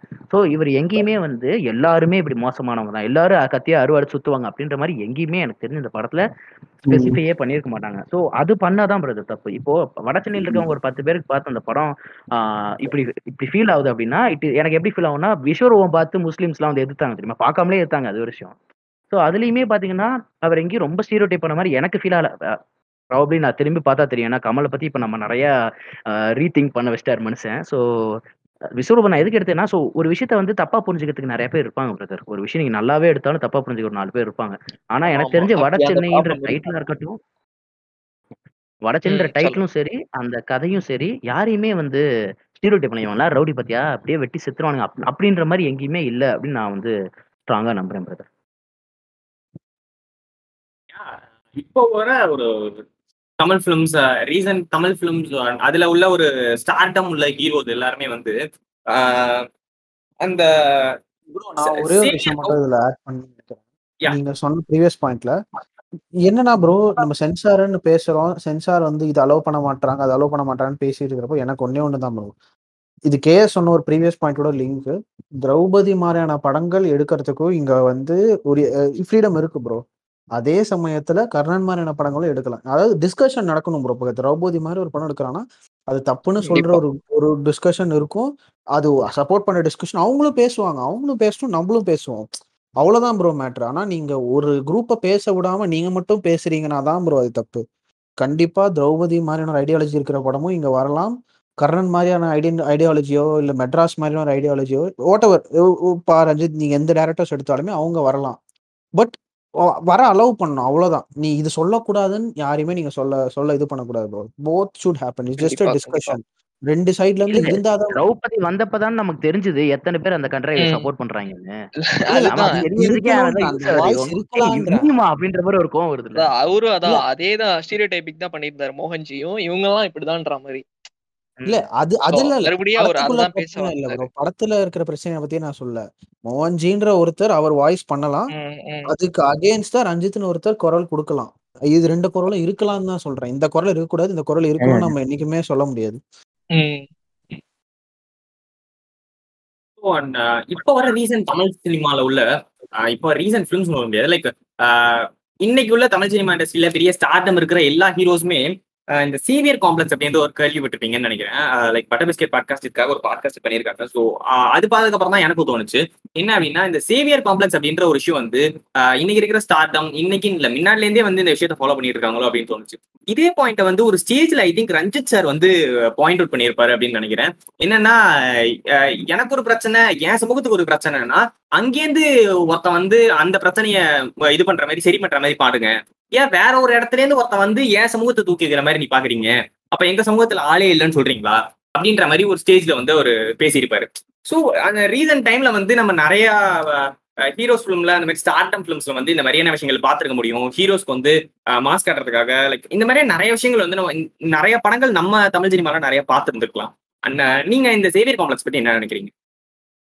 என்னன்னா வந்து அவர் என்ன சொல்லியிருப்பாரு அப்படின்னா வந்து ஸ்லம்ல இருந்து யாருமே வரமாட்டாங்களா? அவங்க எதிர்க்கிற தன்மையே இருக்காதான்ற மாதிரி பேசியிருப்பாரு. ஏன்னா இவ்வளவு நாள் வந்து கதைக்களமே அப்படிதான் இருந்தது. ஏன்னா அதுல இருந்து பாத்தீங்கன்னா ஆஹ் அவர் மறுபடியும் மகாபாரத தான் வந்து கோட் பண்ணிருப்பாருன்னு நினைக்கிறேன். அவங்க வந்து குந்தி தேவில இருந்து வந்து பிறந்தாரு. கடைசியில வந்து சொன்னாக்கா அங்க இருந்து வந்திருப்பாரு அப்படின்னு சொல்லிட்டு இங்க கீழே இருந்து மேல போய் போற மாதிரி காட்டியிருப்பாங்க.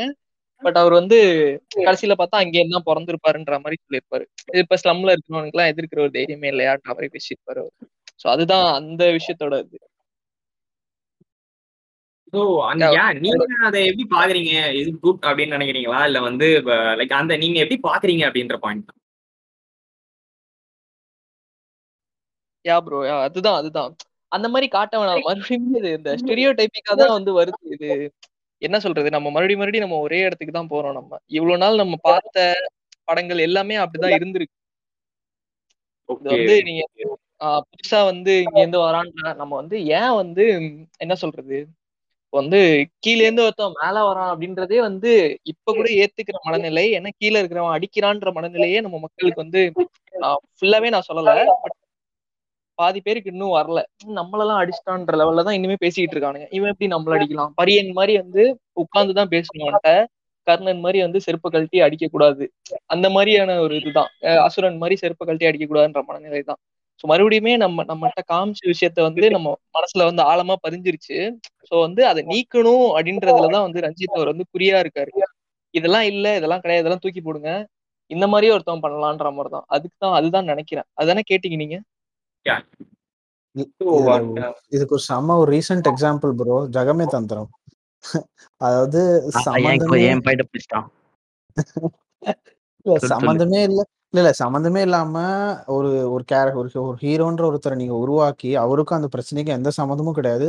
அவர் வந்து இந்த பிரச்சனை டீல் பண்ணி காப்பாத்தி அவர் தான் படத்தை ஹீரோ நீங்க காமிக்கிறது வந்து it is like it is the same thing நீங்க உமன் சென்ட்ரிக்குன்னு பிராண்ட் பண்ணி விற்கிறதுக்கான ஒரு இதுவாக தான் நான் பாக்குறேன். நீங்க அது ஒரு இதுக்கும் அதுக்கும் பெரிய வித்தியாசம் இல்லை. நீ அது அந்த தப்பு தான் நீங்களும் இங்கே பண்ணுறீங்க ப்ளஸ் ஏன்னா இது தப்பு தான் ப்ரோ நீங்கள் நீங்கள் சொல்கிற அந்த சேவியர் காம்ப்ளெக்ஸுன்றது ரொம்ப தப்பு தான்.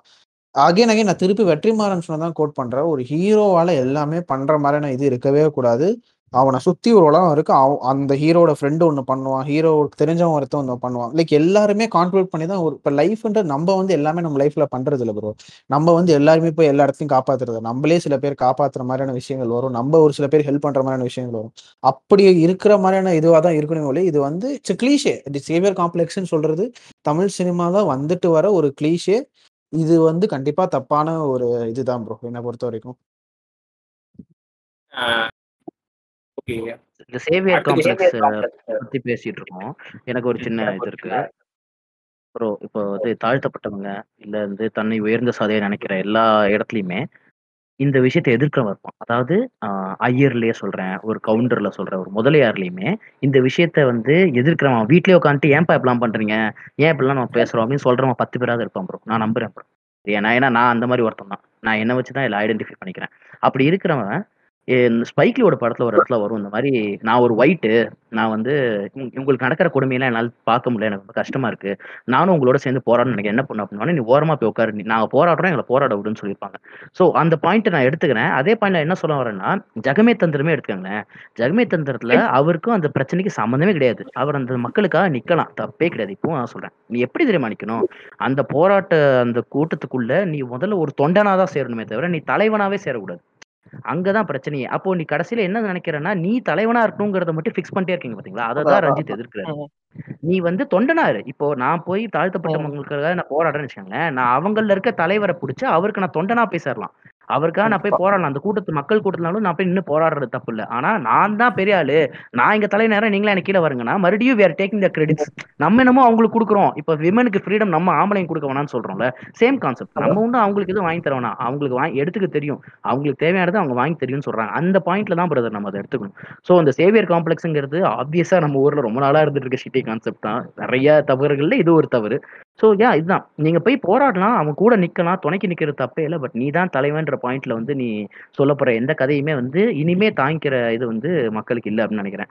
அது பண்ணக்கூடாதுன்னு நான் நினைக்கிறேன். ஏத்துக்கிறவங்க பத்து பேர் இருக்கான்னு செய்வாங்க நம்ம என்ன பண்றது? நம்ம பேசிக்கிட்டே இருப்போம் அவ்வளவுதான். ஸோ நெக்ஸ்ட் கொஸ்டின் போலாம்ல? ம் போலாம் போலாம். யா அண்ட் இன்னொரு ஒரு விஷயம் என்ன அப்படின்னா வந்து இந்த ஃபேசிசம் அப்படின்ற ஒரு விஷயம்.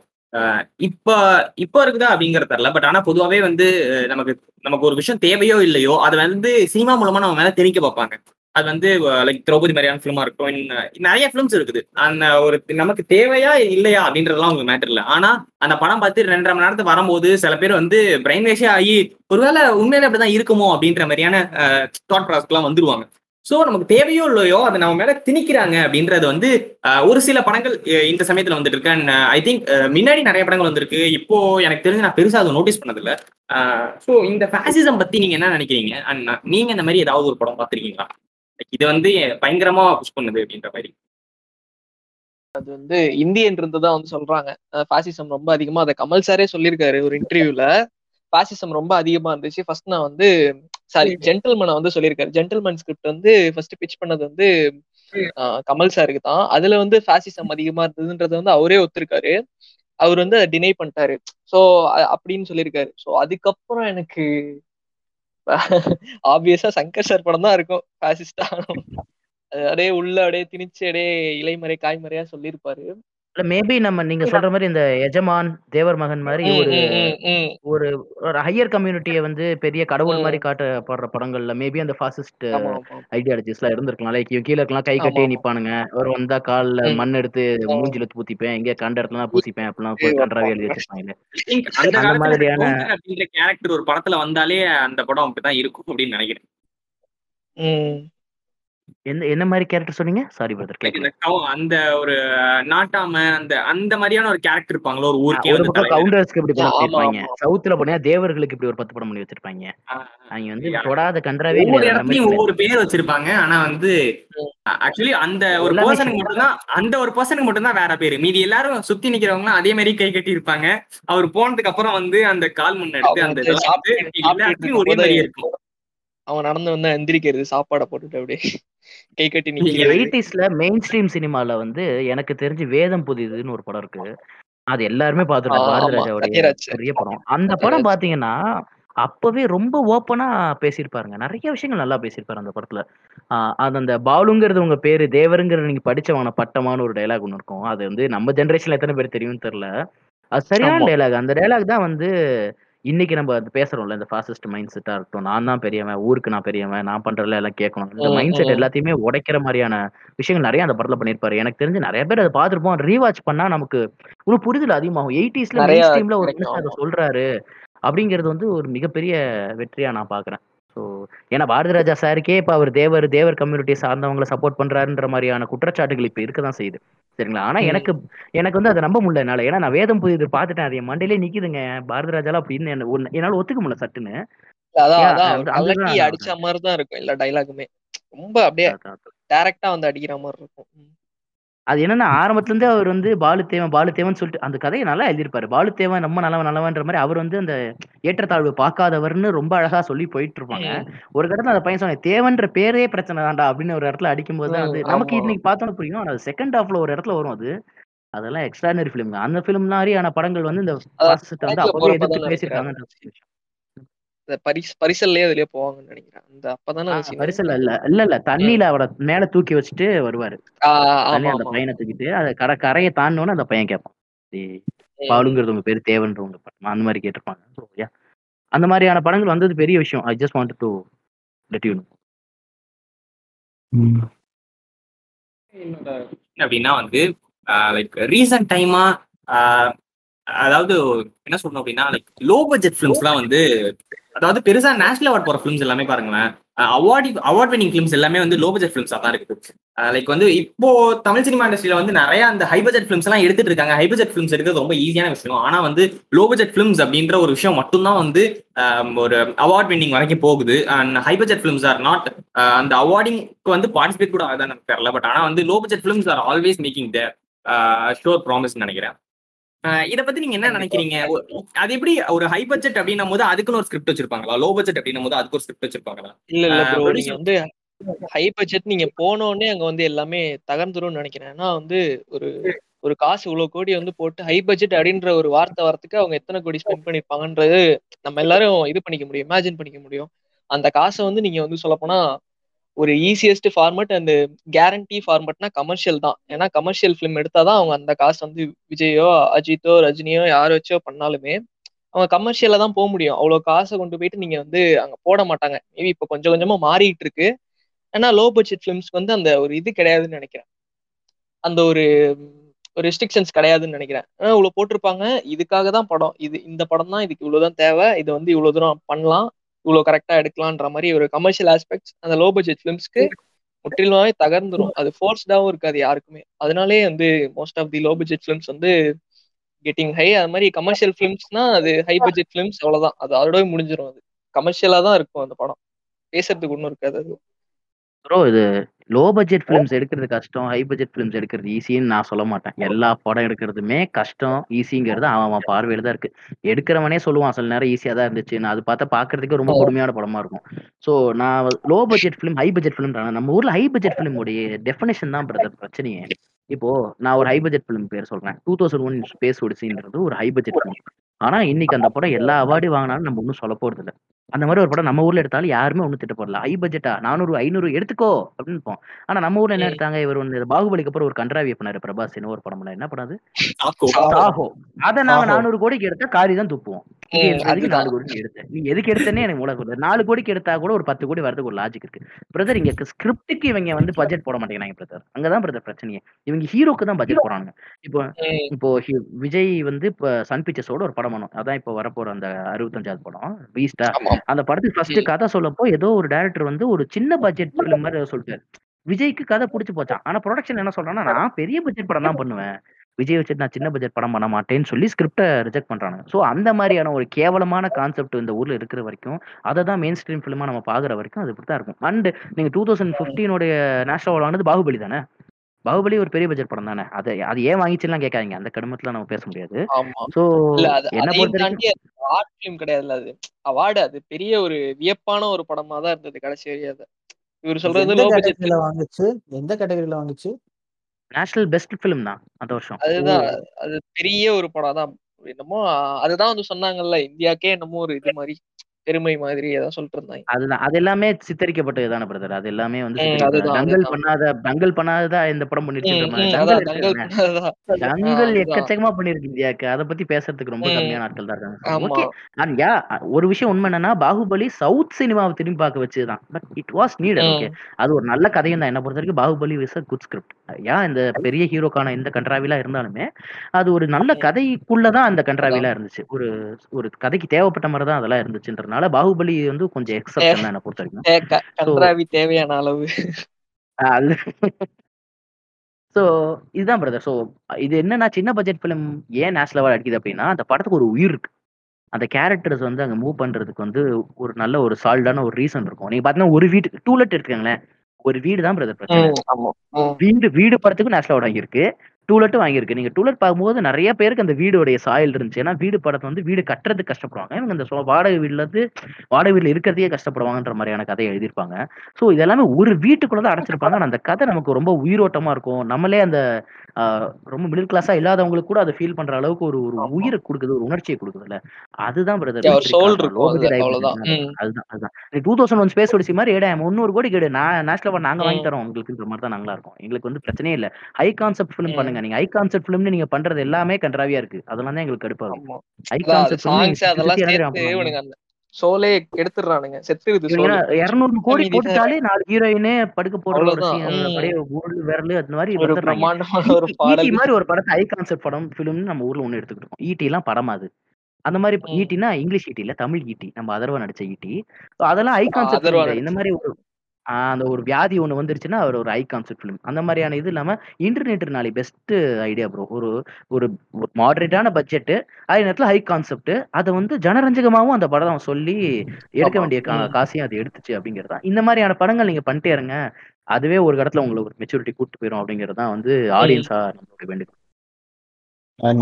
அதை ஃபாலோ பண்ணி உங்களோட ஆன்சர்ஸை ஃபாலோ பண்ணியே ஒரு கொஸ்டின் இருக்குது. என்ன அப்படின்னா லைக் uh, இப்போ ரீசன்ட் டைம்ல வந்து எல்லாருமே இந்த விஷயம் சொல்லி கேள்விப்பட்டிருந்திருப்போம்.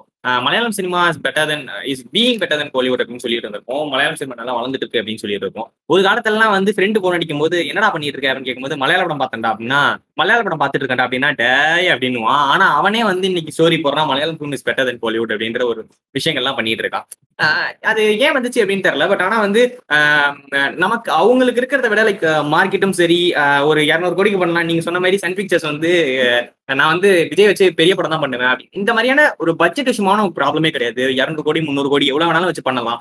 அப்படின்ற ஒரு எல்லா இதுவும் இருக்குது. ஆனா ஒரு லைக் மலையாளம் ஃபிலிம் வந்து இன்னைக்கு ஒரு ஒரு பெரிய ஒரு ஒரு மா ஒரு இது வாங்கியிருக்குல்ல. அது ஏன் நம்ம பண்ண விட்டோம்? ஆக்சுவலி நிறைய படங்கள் வந்துட்டு இருக்கு இன்னைக்கு வரைக்கும்.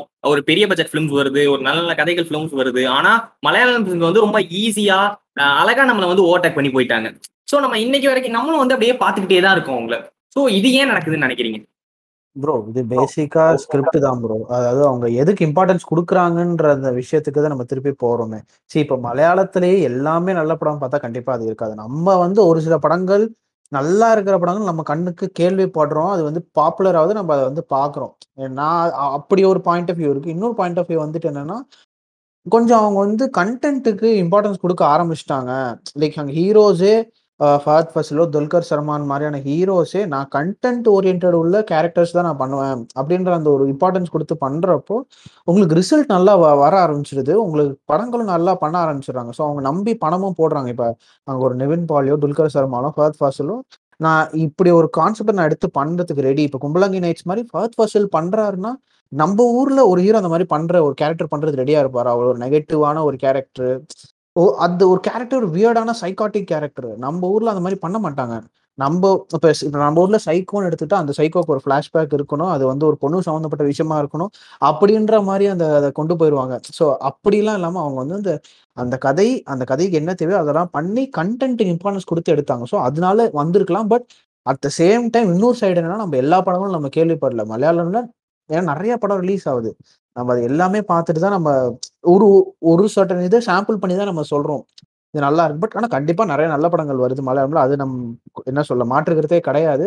அது ஒரு they're one step head the good films if they're giving அந்த கண்டென்ட் வந்து it's definitely one step head அவங்க யோசிக்கிற விதமாக இருக்கட்டும் அவங்க சொல்ற கான்செப்ட்ஸாக இருக்கட்டும் definitely one step head but ஆனா இதான் கண்டென்ட் தான் bro at end of the day கண்டென்ட்டும் அவங்க சொல்ற ஸ்கிரிப்டுக்கு அவங்க இம்பார்ட்டன்ஸ் கொடுத்து ஹீரோஸே அந்த மலையாளம் சினிமா இண்டஸ்ட்ரியில இருக்க ஹீரோஸே இதுக்கு இம்பார்ட்டன்ஸ் தராங்கன்றது தான் வந்து ஒரு பெரிய அவங்களுக்கு ஒரு பக்கபலமா இருக்கு. நம்ம ஊர்ல ஹீரோஸ் அதுக்கு பண்ண ஆரம்பிச்சாங்கன்னா கண்டிப்பா நம்மளும் அந்த இதுக்கு போலான்றது ஒரு என்னோட தாட் ப்ரோ யா ப்ரோ கண்டிப்பா தான் மலையாளம்ல வந்து ரைட்டர்ஸ் கொடுக்குற இம்பார்ட்டன்ஸ் வந்து நம்ம தமிழ் சினிமாவில் கொடுக்கறது இல்லைன்னு தான் நினைக்கிறேன் நான். அந்த அளவுக்கு ஏன்னா மலையாளம் சினிமாஸ்ல வந்து ரைட்டர்ஸ் வந்து ரொம்ப பெருசா வந்து அங்கீகரிக்கப்படுவாங்க. அதே மாதிரி நீங்க பார்த்த ஒரு நிறைய மலையாளம் ஃபிலிம்ஸ் வந்து ரைட்டர் ஒருத்தரா இருப்பாரு டைரக்டர் ஒருத்தரா இருப்பாரு. இங்க வந்து யாரும் அங்க ரைட்டருக்கு ஒரு இம்பார்ட்டன்ஸ் கொடுக்குற இதுல மூட்ல இல்லைன்னு நினைக்கிறேன். தமிழ் சினிமால. மோஸ்டா அவங்க தான் ரைட் பண்ணுவாங்க. அவங்க கோ டேரக்டருமே வந்து அவங்கள சுத்தி இருக்கிறவங்க தான் வச்சுப்பாங்க. ஒருத்தவங்கள்ட்ட கதை எழுதி அவங்களுக்கு அதுதான். ஒரு அந்த பேட்டை கிளைமேக்ஸ் பார்த்திருப்பாருன்னு நினைக்கிறேன். இது தெரியல எனக்கு என்னன்னு. அது மாதிரிதான். அவங்க ரைட்டர்ஸ்க்கு ஒரு இம்பார்ட்டன்ஸ் கொடுத்து பண்றாங்க. ஸோ அது நம்ம தமிழ் சினிமால பண்ணா நல்லா இருக்கும். ஏன்னா அதுதான் நம்ம வருஷத்துக்கு நம்ம தமிழ் சினிமால ஒரு மூணு நல்ல படம் வரதே பெருசு. ஒரு டேரக்டர் ஒரு அக்கேஷனலா தான் பண்றாங்க அப்பெல்லாம் டிகே வந்து இன்னும் எத்தனை வருஷம் கழிச்சு படம் பண்ண போறாருன்னு தெரியல அந்த மாதிரி. பட் புதுசாவும் நிறைய பேர் வருவாங்க. அங்க வந்து ஒரு சாலிடா ஒரு ஃபோர் ஃபைவ் ஃபிலிம்ஸ் வந்துரும். நம்ம லிஸ்டடாவே வச்சிடலாம் நம்ம ஓகேப்பா அந்த அங்க டேரக்டர்ஸ் நம்ம பார்த்தே சூஸ் பண்ண தேவை இருக்காது. நீங்க ரைட்டர் நம்ம பார்க்கணுன்ற தேவையே இருக்காதுங்க ஏன்னா படம் எப்படி இருக்கு? டாக் பேச ஆரம்பிச்சிருவாங்க ஆடியன்ஸ் நிறைய பேர். இந்த படம் நல்லா இருக்குப்பா அந்த படம் நல்லா இருப்பான்னு. ஸோ ரைட்டர்ஸ் தான் மிக முக்கியமான விஷயம்னு நினைக்கிறேன். அங்க மலையாளம் சினிமாவோட ஒரு சக்சஸ்க்கு கண்டிப்பா ஃபஹத் ஃபாசில் துல்கர் சல்மான் மாதிரி ஆக்டர்ஸும் கூட ஒரு இதுதான். ஏன்னா ஒரு ப்ரொடியூஸும் பண்றாரு நிறைய ஃபிலிம்ஸ் ஃபகத் ஓகே அதான். ரைட்டர்ஸ் தான். ஃபர்ஸ்ட் பிரதர் எனக்கு வந்து சொல்லுங்க. நான் சொல்லிட்டுங்களா ஆ சாரி பிரதர் எனக்கு என்னன்னா இப்போ நம்ம வந்து மார்க் ஒரு அறுபது மார்க் எடுக்கிறோம்னு வச்சுக்கோங்களேன். நம்ம ஃப்ரெண்டு ஒரு எண்பத்தஞ்சு மார்க் எடுக்கிறான்னா நம்ம அம்மா வந்து நம்மள்ட்ட அவன் எப்படி. மார்க் எடுக்கிறான் பார்த்தியா நீ மார்க்கே எடுக்க மாட்டேங்குதுன்னு சொன்னா நமக்கு ஒரு கோவம் வரல என்னை பொறுத்தவரைக்கும் தமிழ் சினிமாவோட பாயிண்ட் ஆஃப் நான் அந்த கோவத்தை தான் ப்ரோ முன்னாடி வைக்கிறேன் ஏன்னா மலையாள சினிமாவும் தமிழ் சினிமாவும் ஒன்னே கிடையாது. நிறைய ஃபேக்டர்ஸ்ல ஒண்ணு கிடையாது. Malayala cinema Marathi cinema Bengali cinema இதெல்லாமே கிட்டத்தட்ட ஒரே ஃபேக்டர் மாதிரி இருக்கும். ஆனா தமிழ் சினிமா அந்த ஃபேக்டருக்குள்ளே வரும் தமிழை நீ தெலுங்கு கூட மட்டும்தான் கம்பேரே பண்ண முடியும். மேபி நீங்க கன்னடா கூடயும் பண்ணலாம் பட் தமிழ் அண்ட் தெலுங்கு தான் நீங்க கம்பேரபிள் ஏன்னா இது ரெண்டும் தான் ஹீரோ சென்ட்ரிக் இண்டஸ்ட்ரீஸ் ஹீரோக்கு தான் சம்பளம். ஹீரோ நாற்பது கோடி வாங்கிட்டு தான் பட்ஜெட் நூறு. கோடியில ஐம்பது கோடி ஹீரோக்கு தான் கொடுப்பாங்க. எந்த மலையாள படத்துல ஹீரோக்கு ஐம்பது கோடி கொடுத்துருக்காங்க? எதுக்கு மலையாள ஆக்டர்ஸ்லாம் தமிழ்ல வந்து மெயின் ஸ்ட்ரீம் ஹீரோ ஆக ட்ரை பண்றாங்க?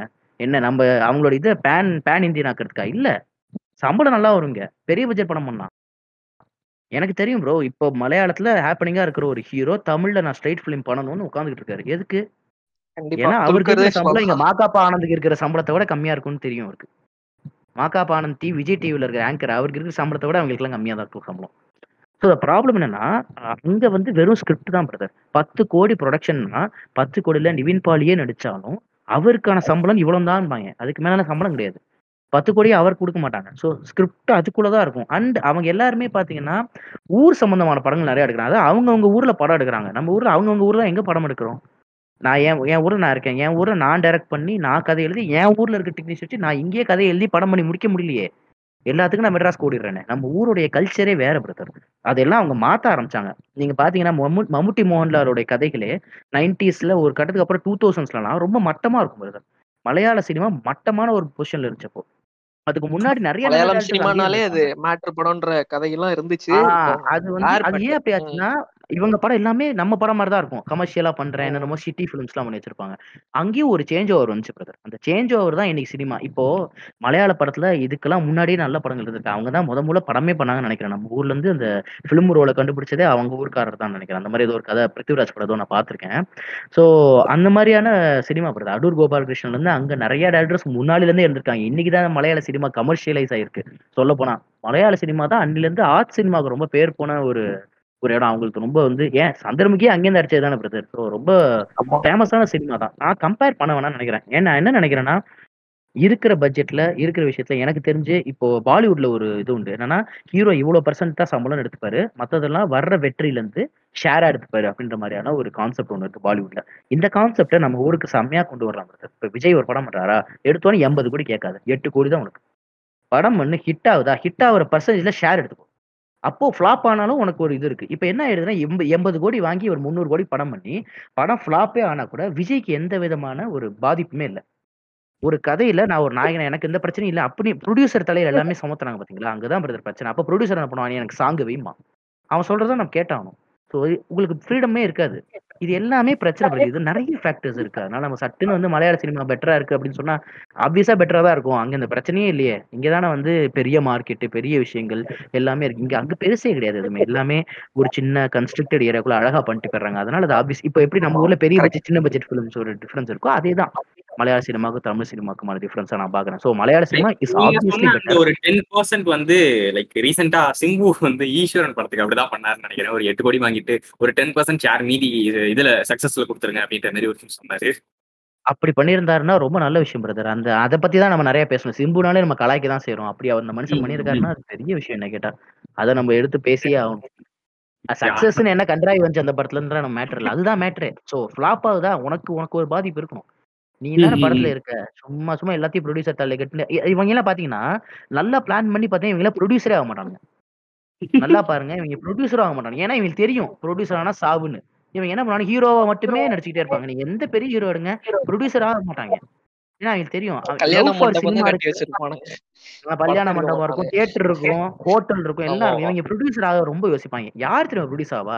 இது ரெண்டுக்கு நடுவுல சின்னதும் கிடையாது பெரிய ஹீரோவும் கிடையாது ரெண்டுக்கு நடுவுல சில பேர்லாம் இருப்பாங்க. அவங்க எல்லாம் கொஞ்சம் ப்ரொடக்ஷன் ஆரம்பிச்சு லவ் ஃபார் சினிமா நீங்க சங்கரை பத்தி நம்ம நிறைய தப்பா பேசணும்ல சங்கருடைய ப்ரொடக்ஷன் மாதிரி நான் ஒரு நல்ல ப்ரொடக்ஷன் காதல் காதல் வழக்கியன் என்ன படம்? ஈரம் ஈரம். அவர் அவர் வந்து அவர் அசிஸ்டன்ஸுக்கு சூப்பரான படங்கள் தான் வந்திருக்கு நீங்க பாத்தீங்கன்னா.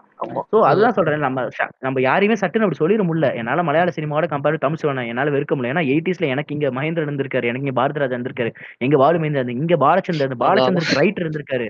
ரைட்டர் இல்லாம பாலச்சந்தர் படம் பண்ண இப்போ சுமாரா தான் இருந்திருக்குன்ற காலங்கள்லாம் இருந்திருக்கு அவர் ஒரு ரைட்டர் இல்லாம.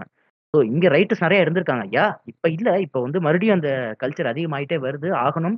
அந்த மரியாதையை நம்ம கொடுத்தே ஆகணும் அப்படிங்கிறது உண்மைதான். பட் ஏன் இது ரொம்ப ஹீரோ நீங்க என்ன பண்றீங்கன்னா விஜய் படம் தான் பிரதர் கூட்டமே போகுது. பெரிய பிரச்சனை இது. ஆடியன்ஸ் சைட்ல இருந்தும் ப்ராப்ளம் இருக்கு. விஜய் படம் தான் பிரதர் எல்லாருமே உள்ள போறாங்க நேர்கொண்ட பார்வை எடுத்துக்கங்க. எனக்கு தெரிஞ்ச அஜித் நடிச்ச பதினஞ்சு வருஷம் படம் சினிமா இந்த இருபத்தஞ்சு வருஷம் முப்பது வருஷம் எத்தனோ படம். நேர்கொண்ட பார்வை மாதிரி ஒரு நல்ல படத்தை மறுபடியும் பண்ணவே மாட்டார். நேர்கொண்ட பார்வைக்கு அவருக்கு சக்சஸ் அதிகமா? விசுவாசத்துக்கு சக்சஸ் அதிகமா? விவேகத்தை விட நேர்கொண்ட பார்வைக்கு சக்சஸ் கம்மிம்பாங்க. அப்போ வந்து அவர் திருப்பி நேர்கொண்ட பார்வை மாதிரி ஒரு படம் பண்ற பண்றதுக்கு யோசிப்பாரா மாட்டாரா? அதான் கேள்வி. அதான் அவங்கள சுத்தி இருக்கிற ஃபேன்ஸ் தான் டிசைட் பண்றாங்கல்ல. லோகேஷ் கனகராஜே சொல்றாரு. விஜயுமே சொல்றாரு போல லோகேஷ் கனகராஜ்ட்ட நீங்க ஹண்ட்ரட் பர்சன்ட் கைதி மாதிரியே எடுக்க நம்ம கரெக்ட் தான்ப்பா அப்படின்னு மாஸ்டர் ரிலீஸ் ஆகுது. மறுநாளே வந்து லோகேஷ் வந்து சொல்றாரு இந்த விஷயத்த. அவர் என்னதான் அக்செப்ட் பண்ணாலுமே அவருக்கு இருக்கிற ஒரு இதுக்கு அவருக்கு இருக்கிற இதுக்கு வந்து ஃபேன்ஸை தான் வந்து சொல்றாங்க. அவங்க வந்து மக்களை பார்க்கவே இல்லை. ஃபேன்ஸுக்கு இருக்கணும் ஒரு அடிக்கணும் பாட்டு இருக்கணும் ஆக்சுவலி சொல்ல போனா அந்த லோ பட்ஜெட் ஃபிலிம் எடுக்கிறது ஈஸி தான் ப்ரோ எதுல ஈஸி அப்படின்னா நீங்க இந்த கண்ட்ராவி எல்லாம் யோசிக்கவே வேணாம் ப்ரோ ஆமா ஆமா அதுதான் நானும் சொல்றேன். எதையுமே கண்டென்ட் நீங்க பேசினாலே படம் எடுக்கலாம். அண்ட் இப்பவுமே நம்ம சொல்லலாம் அதுலயும் இந்த பெரிய ஹீரோ படம் வச்சு அப்பெல்லாம் சின்ன படங்கள்லாம் வந்துருந்துச்சு பிரதர் இப்பவும் என்னன்னா அப்பெல்லாம் எப்படின்னா ஒரு கமலஹாசன் தொடர்ந்து படங்கள் பண்ணுவாரு. ஆனா எதுவுமே பெரிய பட்ஜெட்லயே இருக்காது. மூன்றாம் பெரிய பண்ணுவாரு எல்லாம் பத்து கோடி பதினஞ்சு கோடி கமலஹாசன் ரஜினிகாந்த் எடுத்துக்கங்களேன். அவர் மாதிரி ஒரு கமர்ஷியல் ஹீரோ இந்தியால யாரும் கிடையாது. அவர் வந்து அவர் சின்ன பட்ஜெட் தான் பண்ணாரு. அவர் எப்போ பெரிய பட்ஜெட்டுக்கு மாறினாரு? இந்த டூ தௌசண்ட்ஸ்க்கு அப்புறம் தான். சங்கர் அவர் கூட சேர்ந்த படம் நாசமா போச்சு வாழ்க்கை. சிவாஜி பண்ணாரு. இத்தனை கோடிக்கு பண்ணிட்டோம். அடுத்து எந்திரன் இரநூறு கோடி. அப்புறம் இத்தனை கோடி. இந்த கோடிகள்லயே பேச ஆரம்பிச்சிட்டாங்க அது வந்து நம்பர்ஸ் கேம் ஆயிடுச்சு. அதனால வந்து நாசமா போக வேண்டியதான் இன்னைக்கு வந்து ரிலீஸ் ஆனா பத்து மில்லியன் வியூஸுக்கு தான் எல்லாரும் அலையறாங்களே தவிர நல்லா இருக்கா இல்லையாங்கிறத பத்தி யாருமே கவலைப்படுறதில்ல. தான் வந்து பிரச்சனையாவே இருக்கு நான் நினைக்கிறேன். நெக்ஸ்ட் கொஸ்டின் uh, என்ன அப்படின்னா லைக் ஐ திங்க் இதான் லாஸ்ட் கொஸ்டின் அப்படின்னு நினைக்கிறேன். என்ன அப்படின்னா தமிழ் சினிமா இண்டஸ்ட்ரியில இந்தந்த விஷயங்கள்லாம் மட்டும் மாத்தினா இன்னும் நல்லா இருக்கும் அப்படின்னு நீங்க நினைக்கிற விஷயங்கள் என்ன? லைக் வந்து ஏன்னா இப்போ ஒரு ஒருத்தவங்களும் ஒவ்வொரு விஷயம் சொன்னாங்க. லாஸ்டா வாசிங் ப்ரோ கூட சொன்னாங்க. இந்த ரைட்டிங் அந்த ஒரு விஷயத்தை கொண்டு வந்தாங்க அப்படின்னா இன்னும் பெட்டரா இருக்கும் அப்படின்னு நினைக்கிறேன் அப்படின்ற நிறைய விஷயங்கள் சொன்னாங்க. அந்த மாதிரி எல்லாருக்குமே ஒவ்வொரு பெர்ஸ்பெக்டிவ் இருக்கும். கண்டிப்பா இந்த விஷயம் இருந்தா இன்னும் கொஞ்சம் தமிழ் சினிமா இண்டஸ்ட்ரி இன்னும் நல்லா பேசப்படும் அப்படின்ற ஒரு விஷயம். கண்டிப்பா எல்லாருக்குமே அப்படி ஒரு தாட் இருக்கும். நீங்க என்ன நினைக்கிறீங்க? அந்த விஷயம் ஷேர் எனக்கு வந்து ப்ரோ நான் மெயினா ஒரு விஷயம் இல்லை இவனுக்கு இவ்வளோ போதும் இவ்வளோ போதாதுன்னு நினைக்காம கரெக்டாக யோசிச்சு பண்ணானாலே அது ஒரு அது ஒரு மேஜர் திங் ப்ரோ இன்னொரு ஒரு திங் வாசிம் ப்ரோ ஆல்ரெடி சொன்ன மாதிரி ரைட்டிங் ரைட்டிங்க்கு வந்து அவங்க மெனக்கெட்டு தான் ப்ரோ ஆகணும். ஏன்னா இங்கே வந்து என்ன சொல்ல? டெக் டெக்னாலஜி இருக்கு ப்ரோ டெக்னாலஜி இருக்கு. ஸ்டார்ஸ் இருக்காங்க. உனக்கு வந்து எல்- படம் எடுக்கிறதுக்கான ச- விஷயங்கள் எல்லாமே உங்களுக்கு வந்து ரெடியா இருக்குது. ஆனா அது என்ன சொல்ல அதை யூட்டிலைஸ் பண்றதுக்கான கண்டென்ட் இல்லை. அந்த கண்டென்ட் உங்களுக்கு வரணும்னா ரைட்டர்ஸ் வந்து தான் ஆகணும். ஏன்னா இப்போ எ- என் எல்லா விதமான டெக்னாலஜிஸும் இப்போ நீங்க வந்து கொண்டு வர மாதிரியான விஷயங்கள் இருக்கு. பட் அதுக்கு ஏத்த மாதிரியான ரைட்டிங்கும் அதுக்கு ஏத் ஏன்னா ஸ்டார்ஸும் இருக்காங்க. இப்போ உங்களுக்கு வந்து அதுக்கு அதுக்கு ஹெல்ப் பண்ணக்கூடிய நல்ல நல்ல ஆக்டர்ஸ் உங்க ஊர்லயே இருக்காங்க. ஸோ அப்போ அது அதுவும் இருக்க பட்சத்துல கண்டென்ட் ஸோ இந்த ரெண்டு மூ இந்த ரெண்டு இம்பார்ட்டன்டான ரெண்டு விஷயங்கள் ஆடியன்ஸ் உங்க கண்டென்ட் இது ரெண்டுமே நீங்க ஃபோக்கஸ் பண்ணாலே எனக்கு தெரிஞ்சு தமிழ் சினிமா நல்ல ஒரு இதுல போகும். பிகாஸ் நீங்க ஒன்ஸ் ஒரு ஆடியன்ஸை ஒரு கீழ் லெவல்ல வச்சு நீங்க படம் பண்ண ஆரம்பிச்சுன்னா அவன் வந்து உங்களுக்கு மேல ஏறி உட்காந்துரும் அவன் வந்து ஆனா அவனுக்கு எல்லாமே தெரியும் ப்ரோ ஆடியன்ஸ்க்கு எல்லாமே தெரியும். ஏன்னா அவன் is expose to so much content நம்ம இன்னைக்கு எக்ஸ்போஸ் ஆகாத கண்டென்ட்டே கிடையாது. நம்ம இது ஒரு படம் பாக்குறோம்னா இது ஏதோ ஒரு ஊர்ல வந்து ஏதோ ஒரு படத்தோட சீன் நம்மளால சொல்ல முடியுது. அந்த அளவுக்கு இப்ப நம்ம வந்து வந்துட்டோம். ஸோ ஆடியன்ஸை முட்டாள்னு நினைக்காம நம்ம கண்டென்ட்டை ரைட்டிங் இம்பார்ட்டன்ஸ் கொடுத்து பண்ணாலே நம்ம வந்து I think that will shift towards good திங்ன்னு நான் நினைக்கிறேன். ஆஹ் அதேதான். ரைட்டர்ஸ்க்கு இம்பார்ட்டன்ஸ் கொடுத்தே ஆகணும் ப்ரோ அதுதான். அதுதான் ஃபர்ஸ்ட் விஷயம். அதை வரும் காலங்களில் கொடுப்பாங்கன்னு நினைக்கிறேன். இல்லைன்னா வந்து மாற்றணும் அதை. ரைட்டர்ஸ் வந்து பெரிய ஒரு இது எடுக்கணும். அவங்க எடுத்து அவங்க பண்ணாதான். ஏன்னா அவங்க எழுத்துல இருக்கிற ஒரு ஒரு விஷயம் வந்து அதுதான் எழுத்து தான் பெரிய மிகப்பெரிய பெண் அவங்க அந்த பேனா தான் பெரிய ஆயுதம் மாதிரி. அந்த எழுத்துல இருக்கிற ஒரு பவர்ஃபுல்னஸ் வந்து நீங்க என்னதான் பிஜிஎம் போட்டு நீங்க என்ன பில்டப் ஷாட் வச்சு நீங்க தான் என்னதான் ஸ்லோ மோஷன் ஷாட் வச்சு பண்ணாலுமே இருக்காத ஒரு ஒரு ஒரு பெரிய ஒரு பவர்ஃபுல்னஸ் வந்து அவங்க எழுத்துல வந்து இருக்கும். அதாவது ரைட்டர்ஸ்க்கு வந்து நீங்க கண்டிப்பா இம்பார்ட்டன்ஸ் கொடுக்கணும். இனிமே தமிழ் சினிமா அதே மாதிரி பெரிய ஹீரோஸ் எல்லாம் வந்து கண்டென்ட் ஃபிலிம்ஸா பண்ணி போகணும். எப்படி வந்து அஜித் சார் வந்து எப்படி நேர்கொண்ட பார்வை வந்து பண்ணாரோ அதே மாதிரி அவர் நிறுத்திடக்கூடாது அவரு ஃபேன்ஸுக்கு பிடிக்கலையேன்னு. ஏன்னா வந்து ஃபேன்ஸை தாண்டி மக்கள் வந்து ரசிச்சாங்க. ஈவன் அஜித் சாரோட ஹேட்டர்ஸ் கூட வந்து நிறைய பேர் வந்து ரசிச்சாங்க படத்தை. அந்த மாதிரிதான். ஃபேன்ஸுன்றது ஒரு ஒரு தடையா இல்லாம அவங்களையும் தாண்டி சொல்லப்போனா ஃபேன்ஸையுமே கமல் சார் மாதிரி எஜுகேட் பண்ணி வைக்கணும். இப்போ வர பெரிய ஹீரோஸ்லாம் வந்து ஃபேன்ஸையுமே வந்து ஒரு எஜுகே எஜுகேஷன் லெவல்ல ஏன்னா வந்து கமல் சார் வந்து என்ன பண்ணாராம்? ஒரு லைப்ரரி வந்து ஸ்டார்ட் பண்ணாராம். எல்லாரும் ரசிகர் மன்றம் ஸ்டார்ட் பண்றப்போ இவர் வந்து ஒரு இவங்க ரசிகர் மன்ற மாதிரி ஸ்டார்ட் பண்ணி அதுல லைப்ரரி வச்சு இந்த மாதிரி புக்ஸ் எல்லாம் வந்து அங்க வைங்க படிங்கன்ற மாதிரி சொல்லியிருக்காங்க. ஸோ அந்த மாதிரி ஒரு விஷயம் கூட பண்ணலாம். இங்க வந்து இங்க வந்து தண்ணீர் பந்தலும் வைக்கலாம். அதுவும் தேவைதான். பட் அதையும் தாண்டி அந்த ஃபேன்ஸ் வந்து இங்க நிறைய பேர் இப்போ வந்து ரொம்பவே ரொம்ப ஒரு மடத்தனமா இருக்காங்க. எல்லா ஃபேன்ஸ் வெறியா இருக்காங்க. ஸோ அவங்களுக்கு வந்து இந்த தண்ணீர் பந்தல் பக்கத்துல சின்னதா ஒரு ரேக் மாதிரி அடிச்சு நீங்க புக் வைங்க நீங்களும் படிங்கன்ற மாதிரி பெரிய ஹீரோஸ் எல்லாம் சொல்லலாம். நிறைய நிறைய புக்ஸ் எல்லாம். ஸோ அந்த ரெண்டு தான் இது ரெண்டுத்தையும் கரெக்ட் பண்ணாலே கரெக்டாயிடும் நினைக்கிறேன். இன்னொன்னு நான் அஜித்தை பத்தி பேசுறோம் விஜயும் நம்ம இங்க ஒரு சின்ன விஷயத்துல பாராட்டியானோம் ப்ரோ என்னன்னா இப்ப Master it's commercial film but it's welcome சேஞ்சுன்னு தான் நான் சொல்லுவேன் ஏன்னா விஜயோட கேரக்டருக்கு ஒரு வல்னரபிலிட்டி இருந்துச்சு ப்ரோ அந்த ஒரு ஹீரோ வந்து ஒரு வல்னரபிள் அவருக்கு ஒரு பிரச்சனைன்றது ஏன்னா இவ்வளோ பெரிய ஒரு ஹீரோ அப்படி ஒரு நான் வல்னரபிளான ஆளுன்னு காமிச்சதே நான் வந்து ஒரு பெரிய வெல்கம் சேஞ்சா தான் பாக்குறேன் பட் இது இது மாதிரி அவர் கொஞ்சம் கொஞ்சமா டிரான்ஸ்ஃபார்ம் ஆகி கேரக்டர் பெஸ்டா பண்ணா கேரக்டர் பெஸ்டா பண்ண ஆரம்பிச்சாருன்னா நல்லா ஆப்வியஸ்லி இதுலயுமே மாசெல்லாம் இருந்துச்சு.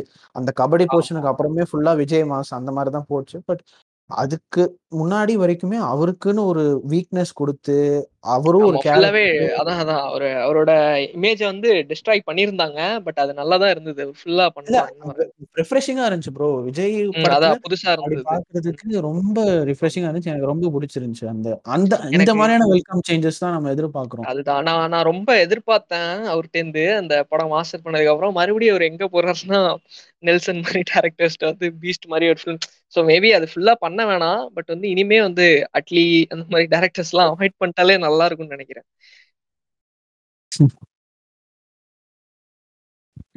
பிரதர் இண்டஸ்ட்ரியில வந்து இப்போ நிறைய சேஞ்சஸ் வரணும் தான். ஆப்வியஸா வந்துகிட்டு இருக்கு. எல்லா விதமான சேஞ்சஸுமே வருது. ஸோ என்னை பொறுத்தவரைக்கும் எம்பத்தி பிரதர் எம்பத்தி நீ டேரக்டரா நீயே ரைட்டராகவே இரு. எனக்கெல்லாம் பிரச்சனையே இல்லை. செல்வராகவன் தான் தான் எழுதி படம் பண்ணுவேன்னா எடுங்க. எனக்கு எங்களுக்கு எந்த பிரச்சனையுமே இல்லை. எம்பத்தி ஒரு கேரக்டர் ஒரு விஷயத்த ஒரு கதையில செய்யுது அப்படின்னா அந்த கேரக்டர் அதை ஏன் செய்யுது? அந்த கேரக்டர் செய்யறதுக்கான காரணம் என்ன? அதேதான் ஒன் ஒன் டைமென்ஷனலா கேரிகேச்சரா பண்ணாம ஒரு கேரக்டருக்கான ஒரு ரீசனிங்ல அந்த ரீசனிங் வந்து நீ யோசி. முதல்ல உட்காந்து அந்த கேரக்டர் ஏன் அப்படி பண்ணும்? இப்போ திருநங்கைகள்னா கெட்டவங்க சுத்தி சுத்தி ஆடுவாங்க திருடிடுவாங்க இந்த மாதிரியான ஒரு ஒரு ஸ்டீரியோடைப் இருக்குல்ல இந்த ஸ்டீரியோடைப்லாம் உடையும் பிரதர் எல்லா விதமான ஸ்டீரியோடைப் உடையும். விமன் ஏன் இப்படி பிஹேவ் பண்றாங்க? அது யோசிக்கிறது எம்பத்தி தான் பிரதர் தரமணியோட வெற்றி.